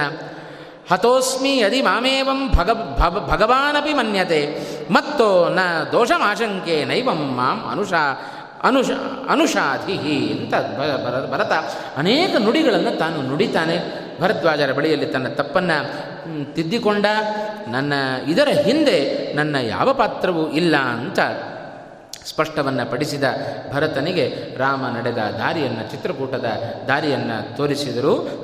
ಸ್ವಾಂಬಾಭಿರ್ಭ್ರಾತರಂ ತಂ ಶ್ರುತಜನಕ ಗತಿ ಹೀಗೆ ತನ್ನ ತಾಯಂದರಿಂದ ಕೂಡಿಕೊಂಡ ಆ ಭರತ ಚಿತ್ರಕೂಟದ ಕಡೆಗೆ ತಾನು ಪ್ರಯಾಣವನ್ನು ಬೆಳೆಸಿದ. ಬಹಳ ರೋಚಕವಾದ ಪ್ರಸಂಗ ಅಯೋಧ್ಯಾಖಂಡದಲ್ಲಿ ಬಂದದ್ದು. ರಾಮ, ಭರತ ರಾಮನನ್ನು ಹುಡುಕಿಕೊಂಡು ಹೋಗ್ತಾ ಇದ್ದಾನೆ. ದೂರದಲ್ಲಿ ನೋಡಿದ ತಪಸ್ವಿಯ ವೇಷದಲ್ಲಿರುವ ರಾಮನನ್ನು ಕಂಡಾಗ ಓಡಿ ಓಡಿ ಹೋಗ್ತಾ ಇದ್ದಾನೆ ಭರತ ಅಂತ. ರಾಮನನ್ನು ನೋಡಿದ ಮರುಕ್ಷಣದಲ್ಲಿ ದುಃಖ ಉಮ್ಮಳಿಸಿ ಬಂತು. ನೇರವಾಗಿ ಹೋಗಿ ರಾಮನ ಕಾಲುಗಳಿಗೆ ಬಿದ್ದೇ ಬಿಟ್ಟ ಭರತ ಅಂತ. ಬಹಳ ಅದಕ್ಕಿಂತ ಮುಂಚೆ ಒಂದು ಪ್ರಸಂಗ ನಡೀತು. ಭರತ ಬರ್ತಾ ಇದ್ದಾನೆ ರಾಮ ಲಕ್ಷ್ಮಣರು ಇದ್ದಾರೆ ಅಂತ. ಲಕ್ಷ್ಮಣನಿಗೆ ಏನೋ ಶಬ್ದ ಕೇಳಿಸ್ತಾ ಇದೆಯಲ್ಲ ಅಂತ ಲಕ್ಷ್ಮಣ ರಾಮನಿಗೆ ಹೇಳಿದ, ನೋಡು, ಏನೋ ಕುದುರೆಗಳ ಗೊರಸಿನ ಶಬ್ದ ಕೇಳಿಸ್ತಾ ಇದೆ, ತುಂಬ ಜನಗಳ ಗದ್ದಲ ಕೇಳಿಸ್ತಾ ಇದೆ, ಶಾಂತವಾದ ಚಿತ್ರಕೂಟದಲ್ಲಿ ಇದೇನಿದು ಶಬ್ದ? ರಾಮ ಹೇಳಿದ, ಮರ ಹತ್ತಿ ನೋಡು, ಏನಾಗ್ತಾ ಇದೆ ನೋಡು ಅಂತ ಲಕ್ಷ್ಮಣ ಮರ ಹತ್ತಿ ನೋಡಿದ. ಅಯೋಧ್ಯ ಪಟ್ಟಣದ ಎಲ್ಲ ಚಿಹ್ನೆಗಳು ಕಾಣಿಸ್ತಾ ಇದೆ. ಚತುರಂಗ ಸೈನ್ಯ ಬರ್ತಾ ಇದೆ. ಕೂಡಲೇ ಇಳಿದ ಲಕ್ಷ್ಮಣ ಹೇಳ್ತಾ ಇದ್ದಾನೆ, ಅಣ್ಣ, ಧನುಸ್ಸನ್ನು ಧಾರಣೆ ಮಾಡು, ಬಿಲ್ಲನ್ನು ಹೂಡು, ಚತುರಂಗ ಸೈನ್ಯವನ್ನು ತೆಗೆದುಕೊಂಡು ಭರತ ಬರ್ತಾ ಇದ್ದಾನೆ, ಅಂತಂದ. ಯಾಕೆ? ಯುದ್ಧವನ್ನು ದೊಡ್ಡ ಚತುರಂಗ ಸೈನ್ಯವನ್ನು ಕರ್ಕೊಂಡು ಬರ್ತಾ ಇದ್ದಾನೆ ಅಂದರೆ ನಮ್ಮ ಮೇಲೆ ಯುದ್ಧವನ್ನು ಮಾಡಲಿಕ್ಕೆ ಭರತ ಬರ್ತಾ ಇದ್ದಾನೆ ಅಂತ ವೀರಾವೇಶದ ಮಾತುಗಳನ್ನು ಆಡಲಿಕ್ಕೆ ಶುರು ಮಾಡಿದ ಲಕ್ಷ್ಮಣ. ಕೇಳುವಷ್ಟು ಕೇಳಿದ ರಾಮ ಇನ್ನು ತಡ್ಕೊಳ್ಳಿಕ್ಕಾಗಲಿಲ್ಲ. ಲಕ್ಷ್ಮಣನಿಗೆ ಒಂದು ಮಾತು ಹೇಳಿದ. ಲಕ್ಷ್ಮಣ, ಸಾಕು, ನಿಲ್ಲಿಸು. ಭರತನ ಬಗ್ಗೆ ಒಂದು, ಇನ್ನು ಒಂದು ಮಾತನಾಡಿದರೆ, ಇನ್ನು ಭರತನನ್ನು ನಿಂದನೆ ಮಾಡಿದಂತಲ್ಲ, ನನ್ನನ್ನೇ ನಿಂದನೆ ಮಾಡಿದಂತೆ ಅಂತಂದ ರಾಮಚಂದ್ರ. ಭರತ ಅಂದರೆ ಏನು ಅಂತ ನಿನಗೆ ಗೊತ್ತಿಲ್ಲ, ನನಗೆ ಗೊತ್ತು ಅಂತಂದ. ಇಷ್ಟಕ್ಕೂ ಸುಮ್ಮನಾಗಲಿಲ್ಲ, ರಾಮನ ಒಂದು ಮಾತಿಗೆ ಲಕ್ಷ್ಮಣ ಬಾಯಿ ಮುಚ್ಚಿದ ಅಂತ. ನಾನು ನೋಡ್ತಾ ಇದ್ದೇನೆ, ಕಾಡಿಗೆ ಹೊರಟಾದ, ಹೊರಟಾಗಿನಿಂದಲೂ ಭರತನನ್ನು ಏಕಪ್ರಕಾರ ನಿಂದನೆ ಮಾಡ್ತಾ ಇದ್ದಿ. ನಿನ್ನ ವರ್ತನೆಯನ್ನು ನೋಡಿದರೆ ನನಗನಿಸುತ್ತೆ ಪ್ರಾಯ ಅಯೋಧ್ಯ ಪಟ್ಟಣದ ಸಿಂಹಾಸನದ ಅಪೇಕ್ಷೆ ನಿನಗಿದೆಯೇನೋ ಅಂತ ನನಗನಿಸುತ್ತೆ ಅಂತಂದ. ರಾಮನ ಈ ಮಾತು ಲಕ್ಷ್ಮಣನ ಬಾಯಿಯನ್ನು ಮುಚ್ಚಿಸಿಬಿಡ್ತು. ಅಂತ ಯಾಕೆ ಅಂದರೆ ಅಪೇಕ್ಷೆ ಪಟ್ಟವನಲ್ಲ ಲಕ್ಷ್ಮಣ. ಆದರೆ ಭರತನ ಬಗ್ಗೆ ರಾಮನಿಗೆ ಯಾವ ಅಭಿಪ್ರಾಯ ಇದೆ? ಅದನ್ನು ತೋರಿಸಿಕೊಟ್ಟಿತ್ತು ರಾಮಾಯಣ ಅಂತ. ಹಾಗೆ ಭರತನೂ ಕೂಡ ಎಲ್ಲವನ್ನ ತ್ಯಾಗ ಮಾಡಿದ ದೊಡ್ಡ ತ್ಯಾಗದ ಮೂರ್ತಿ ಅವ ಭರತ. ನಾವು ನೋಡಿದರೆ ಭರತನ ತ್ಯಾಗ ದೊಡ್ಡದೋ, ರಾಮನ ತ್ಯಾಗ ದೊಡ್ಡದೋ ಅಂತ ವಿಚಾರ ಮಾಡುವಷ್ಟರ ಮಟ್ಟಿಗೆ ಅಯೋಧ್ಯಾಕಾಂಡ ರಾಮ ಭರತರನ್ನು ಚಿತ್ರಣ ಮಾಡಿದೆ. ಇಂಥ ಭರತ ಲಕ್ಷ್ಮಣನ ಬಾಯಲ್ಲಿ ಒಂದು ಹೇಳು, ನಿನಗೆ ಅಪೇಕ್ಷೆ ಇದ್ದರೆ ಹೇಳು. ಭರತ ಬರ್ತಾ ಇದ್ದಾನೆ, ಒಂದು ಮಾತು ಹೇಳ್ತೇನೆ ನಾನು. ಭರತ, ಲಕ್ಷ್ಮಣನಿಗೆ ಅಪೇಕ್ಷೆ ಇದೆ, ಅವನನ್ನು ರಾಜನನ್ನಾಗಿ ಮಾಡಿಸು ಅಂತ ಹೇಳಿದರೆ ನಿನ್ನ ಕರ್ಕೊಂಡು ಕೂಡಿಸಿ, ನಿನ್ನ ಜಾಗದಲ್ಲಿ ಅವ ಬರ್ತಾನೆ ಅಂತಂದ. ಆ ಮಾತನ್ನು ಕೇಳಿದಾಗ ಲಕ್ಷ್ಮಣ ತುಟಿ ಬಿಚ್ಚಲಿಲ್ಲ. ಅದು ರಾಮ ಭರತನ ಬಗ್ಗೆ ಇಟ್ಟ ವಿಶ್ವಾಸ ಎಷ್ಟು ಅನ್ನೋದನ್ನು ಬಹಳ ಚೆನ್ನಾಗಿ ನಮಗೆ ತಿಳಿಸಿಕೊಡ್ತು. ಭರತ ಬಂದ ಕಾಲುಗಳಿಗೆ ಬಿದ್ದ ಕಾಲಲ್ಲಿ ಬಿದ್ದ ಭರತೋ ಭಕ್ತಿ ಭರಿತಃ ರಾಮಮಭ್ಯೇತ್ಯ ನಿರ್ವೃತ. ಭಕ್ತಿಯಿಂದ ರಾಮನ ಕಾಲುಗಳಿಗೆ ಬಿದ್ದ ಆ ಭರತನನ್ನು ಎರಡೂ ಕೈಗಳಿಂದ ರಾಮಚಂದ್ರ ಮೇಲಕ್ಕೆ ಎಬ್ಬಿಸಿ ಗಟ್ಟಿಯಾಗಿ ಆಲಿಂಗನವನ್ನು ಕೊಟ್ಟಿದ್ದಾನೆ ರಾಮಚಂದ್ರ. ಭರತನಿಗೆ ಎಂಥ ಸಮಾಗಮ ರಾಮ ಭರತರ ಸಮಾಗಮ. ರಾಮಚಂದ್ರ ಆ ಭರತನನ್ನು ತನ್ನ ತೊಡೆಯ ಮೇಲೆ ಕೂಡಿಸಿಕೊಳ್ತಾ ಇದ್ದಾನೆ ಅಂತ. ಎಷ್ಟು ಪ್ರೀತಿ ನಮಗೆ ರಾಮನಿಗೆ ಇದೆಲ್ಲ ಗೊತ್ತು? ಭರತನ ಯಾವ ಮಾತುಗಳು, ಯಾವ ಪ್ರತಿಜ್ಞೆಯೂ ರಾಮಚಂದ್ರನಿಗೆ ಗೊತ್ತಿಲ್ಲ. ರಾಮನ ಕರ್ಕೊಂಡು ಹೋಗಬೇಕು ಅಂತ ಹೇಳಿ ಬಂದಿದ್ದಾನೆ ಭರತ ಅಂತ ಗೊತ್ತಿಲ್ಲದಿದ್ದರೂ ರಾಮ ಅವನನ್ನು ತೊಡೆ ಮೇಲೆ ಕೂಡಿಸಿಕೊಂಡು ತಲೆಯನ್ನು ನೇವುತ್ತಾ ಇದ್ದಾನೆ ಅಂತಾದರೆ ಎಷ್ಟು ವಿಶ್ವಾಸ ರಾಮನಿಗೆ ಭರತನ ಮೇಲೆ? ಆ ವಿಶ್ವಾಸವೇ ಆ ಲಕ್ಷ್ಮಣನ ಬಾಯಿಯನ್ನು ಮುಚ್ಚಿಸಿದ್ದು ಅಂತ. ಗೊತ್ತು ಭರತನಿಗೆ ಇದು ಇಷ್ಟ ಇಲ್ಲ ಅಂತ. ಹಾಗಾಗಿ ರಾಮಚಂದ್ರ ಪ್ರೀತಿಯಿಂದ ಭರತನನ್ನು ಕೂಡಿಸಿಕೊಂಡು ಮಾತನಾಡಿಸ್ತಾ ಇದ್ದಾನೆ. ಇವತ್ತಿಗೂ ಹೋದರೆ ಚಿತ್ರಕೂಟದಲ್ಲಿ ತೋರಿಸೋದು ಉಂಟಂತೆ. ನಾವು ನೋಡಲಿಲ್ಲ. ಇದು ಒಂದು ಕಲ್ಲು ಬಿರಿದ ಒಂದು ಕಲ್ಲನ್ನು ತೋರಿಸ್ತಾರೆ ಅಂತ. ಯಾವಾಗ ಆ ಕಲ್ಲು ಒಡಿತು ಬಂಡೆ ಕಲ್ಲು ಅಂತ ಹೇಳಿದರೆ ಇದರ ಎದುರಿಗೆ ರಾಮಭರತರ ಸಮಾಗಮ ಆದದ್ದು ಅಂತ. ಭಗವಂತ ಭಕ್ತರ ಸಮಾಗಮವನ್ನು ನೋಡಿ ಅವರ ವಿರಹ, ಅವರ ದುಃಖವನ್ನು ನೋಡಲಾರದೆ ಕಲ್ಲೂ ಕೂಡ ಬಿರಿತು ಅಂತ ತೋರಿಸ್ತಾರೆ ಅಂತ. ಅಂಥ ಭರತ ರಾಮಭರತರ ಸಮಾಗಮ, ವಿಚಿತ್ರವಾದ ಸಮಾಗಮ ಅದು. ಅಷ್ಟು ದುಃಖವನ್ನು ತೋಡಿಕೊಂಡ ಭರತ, ರಾಮ, ನಡಿ ಕಾಡಿಗೆ ಹೋಗೋಣ ಅಂತ. ಈಗಾಗಲೇ ಬೇಕಾದಷ್ಟು ಜನ ಬಲವಂತ ಮಾಡಿದರು. ಯಾರ ಮಾತಿಗೂ ಮಣೆ ಹಾಕದ ರಾಮಚಂದ್ರ ಕಾಡಿಗೆ ಬಂದ ಮೇಲೆ ಭರತನ ಮಾತಿಗೆ ಬೆಲೆಯನ್ನು ಕೊಡುತ್ತಾನೇನು? ಸುತರಾಮ್ ಒಪ್ಪದ ವ್ಯಕ್ತಿ, ರಾಮೋದ್ವಿರ್ನಾಭಿಭಾಷತೆ ಎಂದೂ ರಾಮ ಎರಡು ಮಾತು ಆಡುವವನಲ್ಲ ಕೈಕೇಯಿಗೆ ಮಾತು ಕೊಟ್ಟಾಗಿದೆ ಕಾಡಿಗೆ ಹೋಗ್ತೇನೆ ಅಂದರೆ ಹೋಗ್ತೇನೆ. ಹದಿನಾಲ್ಕು ವರ್ಷ ಕಾಡಿನಲ್ಲಿ ಇರ್ತೇನೆ ಅಂದರೆ ಇರ್ತೇನೆ ಅಂತ. ಇದು ರಾಮನ ನಡೆ. ಇಟ್ಟ ಹೆಜ್ಜೆಯನ್ನು ಹಿಂದಕ್ಕೆ ತೆರೆಯದ ವ್ಯಕ್ತಿತ್ವ ಅದು ರಾಮನ ವ್ಯಕ್ತಿತ್ವ. ಇದೇ ಒಂದು ಛಲ. ಕಾರ್ಯವನ್ನು ಸಾಧಿಸಬೇಕು ಅಂತಾದರೆ ಹೇಗಿರಬೇಕು ನಮ್ಮಲ್ಲಿ ಭಾವನೆ ಅನ್ನೋದನ್ನು ಎಷ್ಟೇ ಕಟ್ಟ ಬಂದರೂ ಆ ಭಾವನೆ ನಮ್ಮಿಂದ ದೂರ ಆಗಬಾರದು ಅನ್ನೋದನ್ನು ರಾ, ಭಗವಂತ ರಾಮನಾಗಿ, ಮಾನವನಾಗಿ ಜಗತ್ತಿಗಂಥ ಒಂದು ನೀತಿಯನ್ನು ಲೋಕಕ್ಕೆ ತೋರಿಸಿಕೊಟ್ಟ ವ್ಯಕ್ತಿಯವ ಶ್ರೀರಾಮಚಂದ್ರ.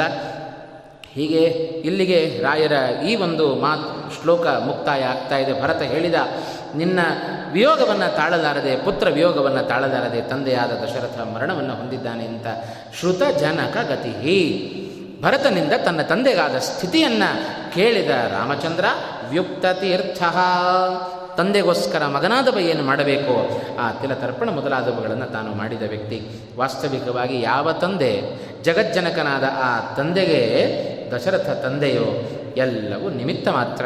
ಮಾನವನಾಗಿ ರಾಮ ಅವತಾರವನ್ನು ಮಾಡಿ, ಮಗನಾದವ ಏನು ಮಾಡಬೇಕು ಅನ್ನೋದನ್ನು ಜಗತ್ತಿಗೆ ತೋರಿಸಿಕೊಡುವುದಕ್ಕೋಸ್ಕರವೇ ರಾಮನ ಅವತಾರ ಆದದ್ದಾದ್ದರಿಂದ ತನಗೆ ಜನಕನಲ್ಲದಿದ್ದರೂ ಜನಕನಂತೆ ಅವ ಎಲ್ಲ ವ್ಯುಕ್ತ ತೀರ್ಥ. ತಂದೆಗೆ ಏನು ಮಾಡಬೇಕೋ ಮಗನಾದವ ಅದನ್ನು ಮಾಡಿ ಮುಗಿಸಿದ ವ್ಯಕ್ತಿ ಎಂಬಲ್ಲಿಗೆ ರಾಯರು ಈ ಒಂದು ಶ್ಲೋಕವನ್ನು ಮುಕ್ತಾಯಗೊಳಿಸ್ತಾ ಇದ್ದಾರೆ. ಸ್ವಾಂಬಾಭಿರ್ ಮಾತರಂ ತಂ ಸಾಂತ್ವಯನ್. ಅತ್ಯಂತ ದುಃಖಿತನಾದ ಭರತನನ್ನು ಸಮಾಧಾನಗೊಳಿಸಿದ. ಅದರ ಹಿಂದೆಯೂ ಬೇಕಾದಷ್ಟು ಹೇಗೆ ಸಮಾಧಾನಗೊಳಿಸಿದ ರಾಮಭರತರ ಸಮಾಗಮದ ನಡುವೆ ಬಂದ ಒಂದೊಂದು ಮಾತುಗಳು, ನಮ್ಮ ಮನಸ್ಸು ಕಲಕುವ ಮಾತುಗಳು ಅವರಿಬ್ಬರಲ್ಲಿ ನಡೆದಿದ್ದಾವೆ. ಅಷ್ಟು ವಿಸ್ತಾರವಾದ ಭಾಗವನ್ನು ರಾಮಾಯಣದಲ್ಲಿ ಕಾಣ್ತಾ ಇದೆ. ಅಷ್ಟು ವಿಸ್ತೃತವಾದ ಭಾಗವನ್ನು ಸಾಂತ್ವಯನ್ ಸಮಾಧಾನಪಡಿಸಿದ. ಅತ್ಯಂತ ದುಃಖಿತರಾದವರನ್ನು ಸಮಾಧಾನಪಡಿಸಬೇಕಾದರೆ ಒಂದೆರಡು ಮಾತುಗಳನ್ನು ಹೇಳಿದರೆ ಸಮಾಧಾನ ಆಗುವುದಿಲ್ಲ. ತುಂಬ ಮಾತಾಡಬೇಕು. ಆ ರಾಮನ ಒಂದೊಂದು ಮಾತು ನಮಗೆ ಒಂದೊಂದು ಜನ್ಮದಲ್ಲಿಯೂ ಅದನ್ನು ಅಳವಡಿಸಿಕೊಳ್ಳಿಕ್ಕಾಗದ ಮಾತುಗಳನ್ನು ರಾಮ ಭರತನ ಮೂಲಕ ಜಗತ್ತಿಗೆ ತೋರಿಸಿಕೊಟ್ಟಿದ್ದಾನೆ. ರಾಮನ ವನಗಮನದೊಂದಿಗೆ ಈ ಒಂದು ಸಪ್ತಾಹವನ್ನು ಮುಗಿಸೋದು ಬೇಡ ಅಂತ ಹೇಳಿ ಅದು ಮುಂದಿನ ಶ್ಲೋಕದಲ್ಲಿ ಬರುವ ಭಾಗ. ರಾಮಚಂದ್ರ ಭರತನ ಎಷ್ಟು ಮಾತಿಗೂ ಮಣೆಯನ್ನು ಹಾಕದ ರಾಮಚಂದ್ರ? ಆಗೋದೇ ಇಲ್ಲ ಅಂತಂದ. ನಾನು ಬಂದ್ಬಿಡ್ತೇನೆ ಅಂತಂದ ಭರತ. ಬೇಡಪ್ಪ, ನೀನು ಹೋಗಬೇಕು. ತಾಯಿಯ ಆಸೆಯನ್ನು ಪೂರೈಸು. ಅಯೋಧ್ಯ ಪಟ್ಟಣದ ರಕ್ಷಣೆ ನಿನ್ನ ಜವಾಬ್ದಾರಿ? ಆಗ ಭರತ ಹೇಳಿದ ಸುತರಾಮ್ ನಾನು ರಾಜ್ಯದಲ್ಲಿ ರಾಜನಾಗಿ ಇರಲಾರೆ. ನಿನ್ನ ಪಾದುಕೆಯನ್ನು ಕೊಡು ಅಂತ ಬಂಗಾರದ ಪಾದುಕೆಗಳನ್ನು ತೆಗೆದುಕೊಂಡು ಹೋಗಿ, ಅದನ್ನು ಸಿಂಹಾಸನದಲ್ಲಿ ಇಟ್ಟು ಅಯೋಧ್ಯೆಯನ್ನು ಪ್ರವೇಶ ಮಾಡೋದಿಲ್ಲ ಭರತ ಪ್ರತಿಜ್ಞೆ ಮಾಡಿದ. ಹದಿನಾಲ್ಕು ವರ್ಷ ಕಳೆದು ನಂತರ ನಿನ್ನ ದರ್ಶನ ಆಗಲಿಲ್ಲ ಅಂತಾದರೆ ಅಗ್ನಿ ಪ್ರವೇಶ ಮಾಡುತ್ತೇನೆ. ಅಂತ. ಇಷ್ಟು ರಾಮನ ಬಗ್ಗೆ ಭಕ್ತಿಯನ್ನು ತೋರಿಸಿದ ಆ ಭರತನ ಚಿತ್ರಣವನ್ನು ಅಯೋಧ್ಯಾಖಂಡ ಕೊಟ್ಟಿದೆ. ರಾಮನ ಪಾದುಕೆಗಳಿಗೆ ಪಟ್ಟಾಭಿಷೇಕವನ್ನು ಮಾಡಿ ಅಯೋಧ್ಯೆಯ ಸನಿಹದಲ್ಲಿರುವ ನಂದಿಗ್ರಾಮದಲ್ಲಿ ಹದಿನಾಲ್ಕು ವರ್ಷಗಳ ವಾಸ ಅದು ಭರತನದ್ದಾಗಿದೆ ಎಂಬುದಾಗಿ ರಾಮ ಪಾದುಕಾ ಪಟ್ಟಾಭಿಷೇಕದ ಒಂದಿಗೆ ಈ ಒಂದು ರಾಯರ ಈ ಒಂದು ಸಪ್ತಾಹದ ನಿಮಿತ್ತ ಜನ ಜಯಂತಿಯ ಸಪ್ತಾಹದ ನಿಮಿತ್ತ ಏಳು ದಿವಸಗಳ ಈ ಒಂದು ಪ್ರವಚನ, ಒಂದು ಕಡೆಯ ದಿವಸ ಬಹಳಷ್ಟು ಸಮಯವನ್ನು ತೆಗೆದುಕೊಂಡಿದ್ದೇನೆ. ಕಡೆಯ ದಿವಸದ ಈ ರಾಯರ ಮೂರನೆಯ ಶ್ಲೋಕದ ಅನುವಾದ ಪ್ರಾರಂಭದಲ್ಲಿ ನಾನು ಅಂದುಕೊಂಡದ್ದು ಏಳು ಕಾಂಡಗಳಿದ್ದಾವೆ. ಒಂದೊಂದು ದಿನದಲ್ಲಿ ಒಂದೊಂದು ಕಾಂಡದ ಅನುವಾದವನ್ನು ಮಾಡಿ ಏಳು ದಿವಸಗಳಲ್ಲಿ ಏಳು ಕಾಂಡವನ್ನು ನೋಡಬೇಕು ಅಂತ ಮೊದಲು ನನ್ನ ಸಂಕಲ್ಪ ಇತ್ತು, ಆದರೆ ಭಗವಂತ ನುಡಿಸಿದ್ದು. ಏಳು ಕಾಂಡಗಳನ್ನು ನುಡಿಸಲಿಲ್ಲ. ಅದರಲ್ಲಿಯೂ ಕೇವಲ ಮೂರು ಶ್ಲೋಕಗಳಲ್ಲಿ ಅಯೋಧ್ಯಾಕಾಂಡದ ಪರಿಪೂರ್ಣವಾದ ಭಾಗವನ್ನೂ ನೋಡದೆ ಮುಗಿಸಿದ್ದಷ್ಟೇ ಹೊರತು ಅದು ಮುಗಿ, ಮುಗಿಯಲಿಲ್ಲ ಅಂತ. ನಮ್ಮ ರಾಮಾಯಣ ಮುಗಿದು ಬಿಡುತ್ತೆ.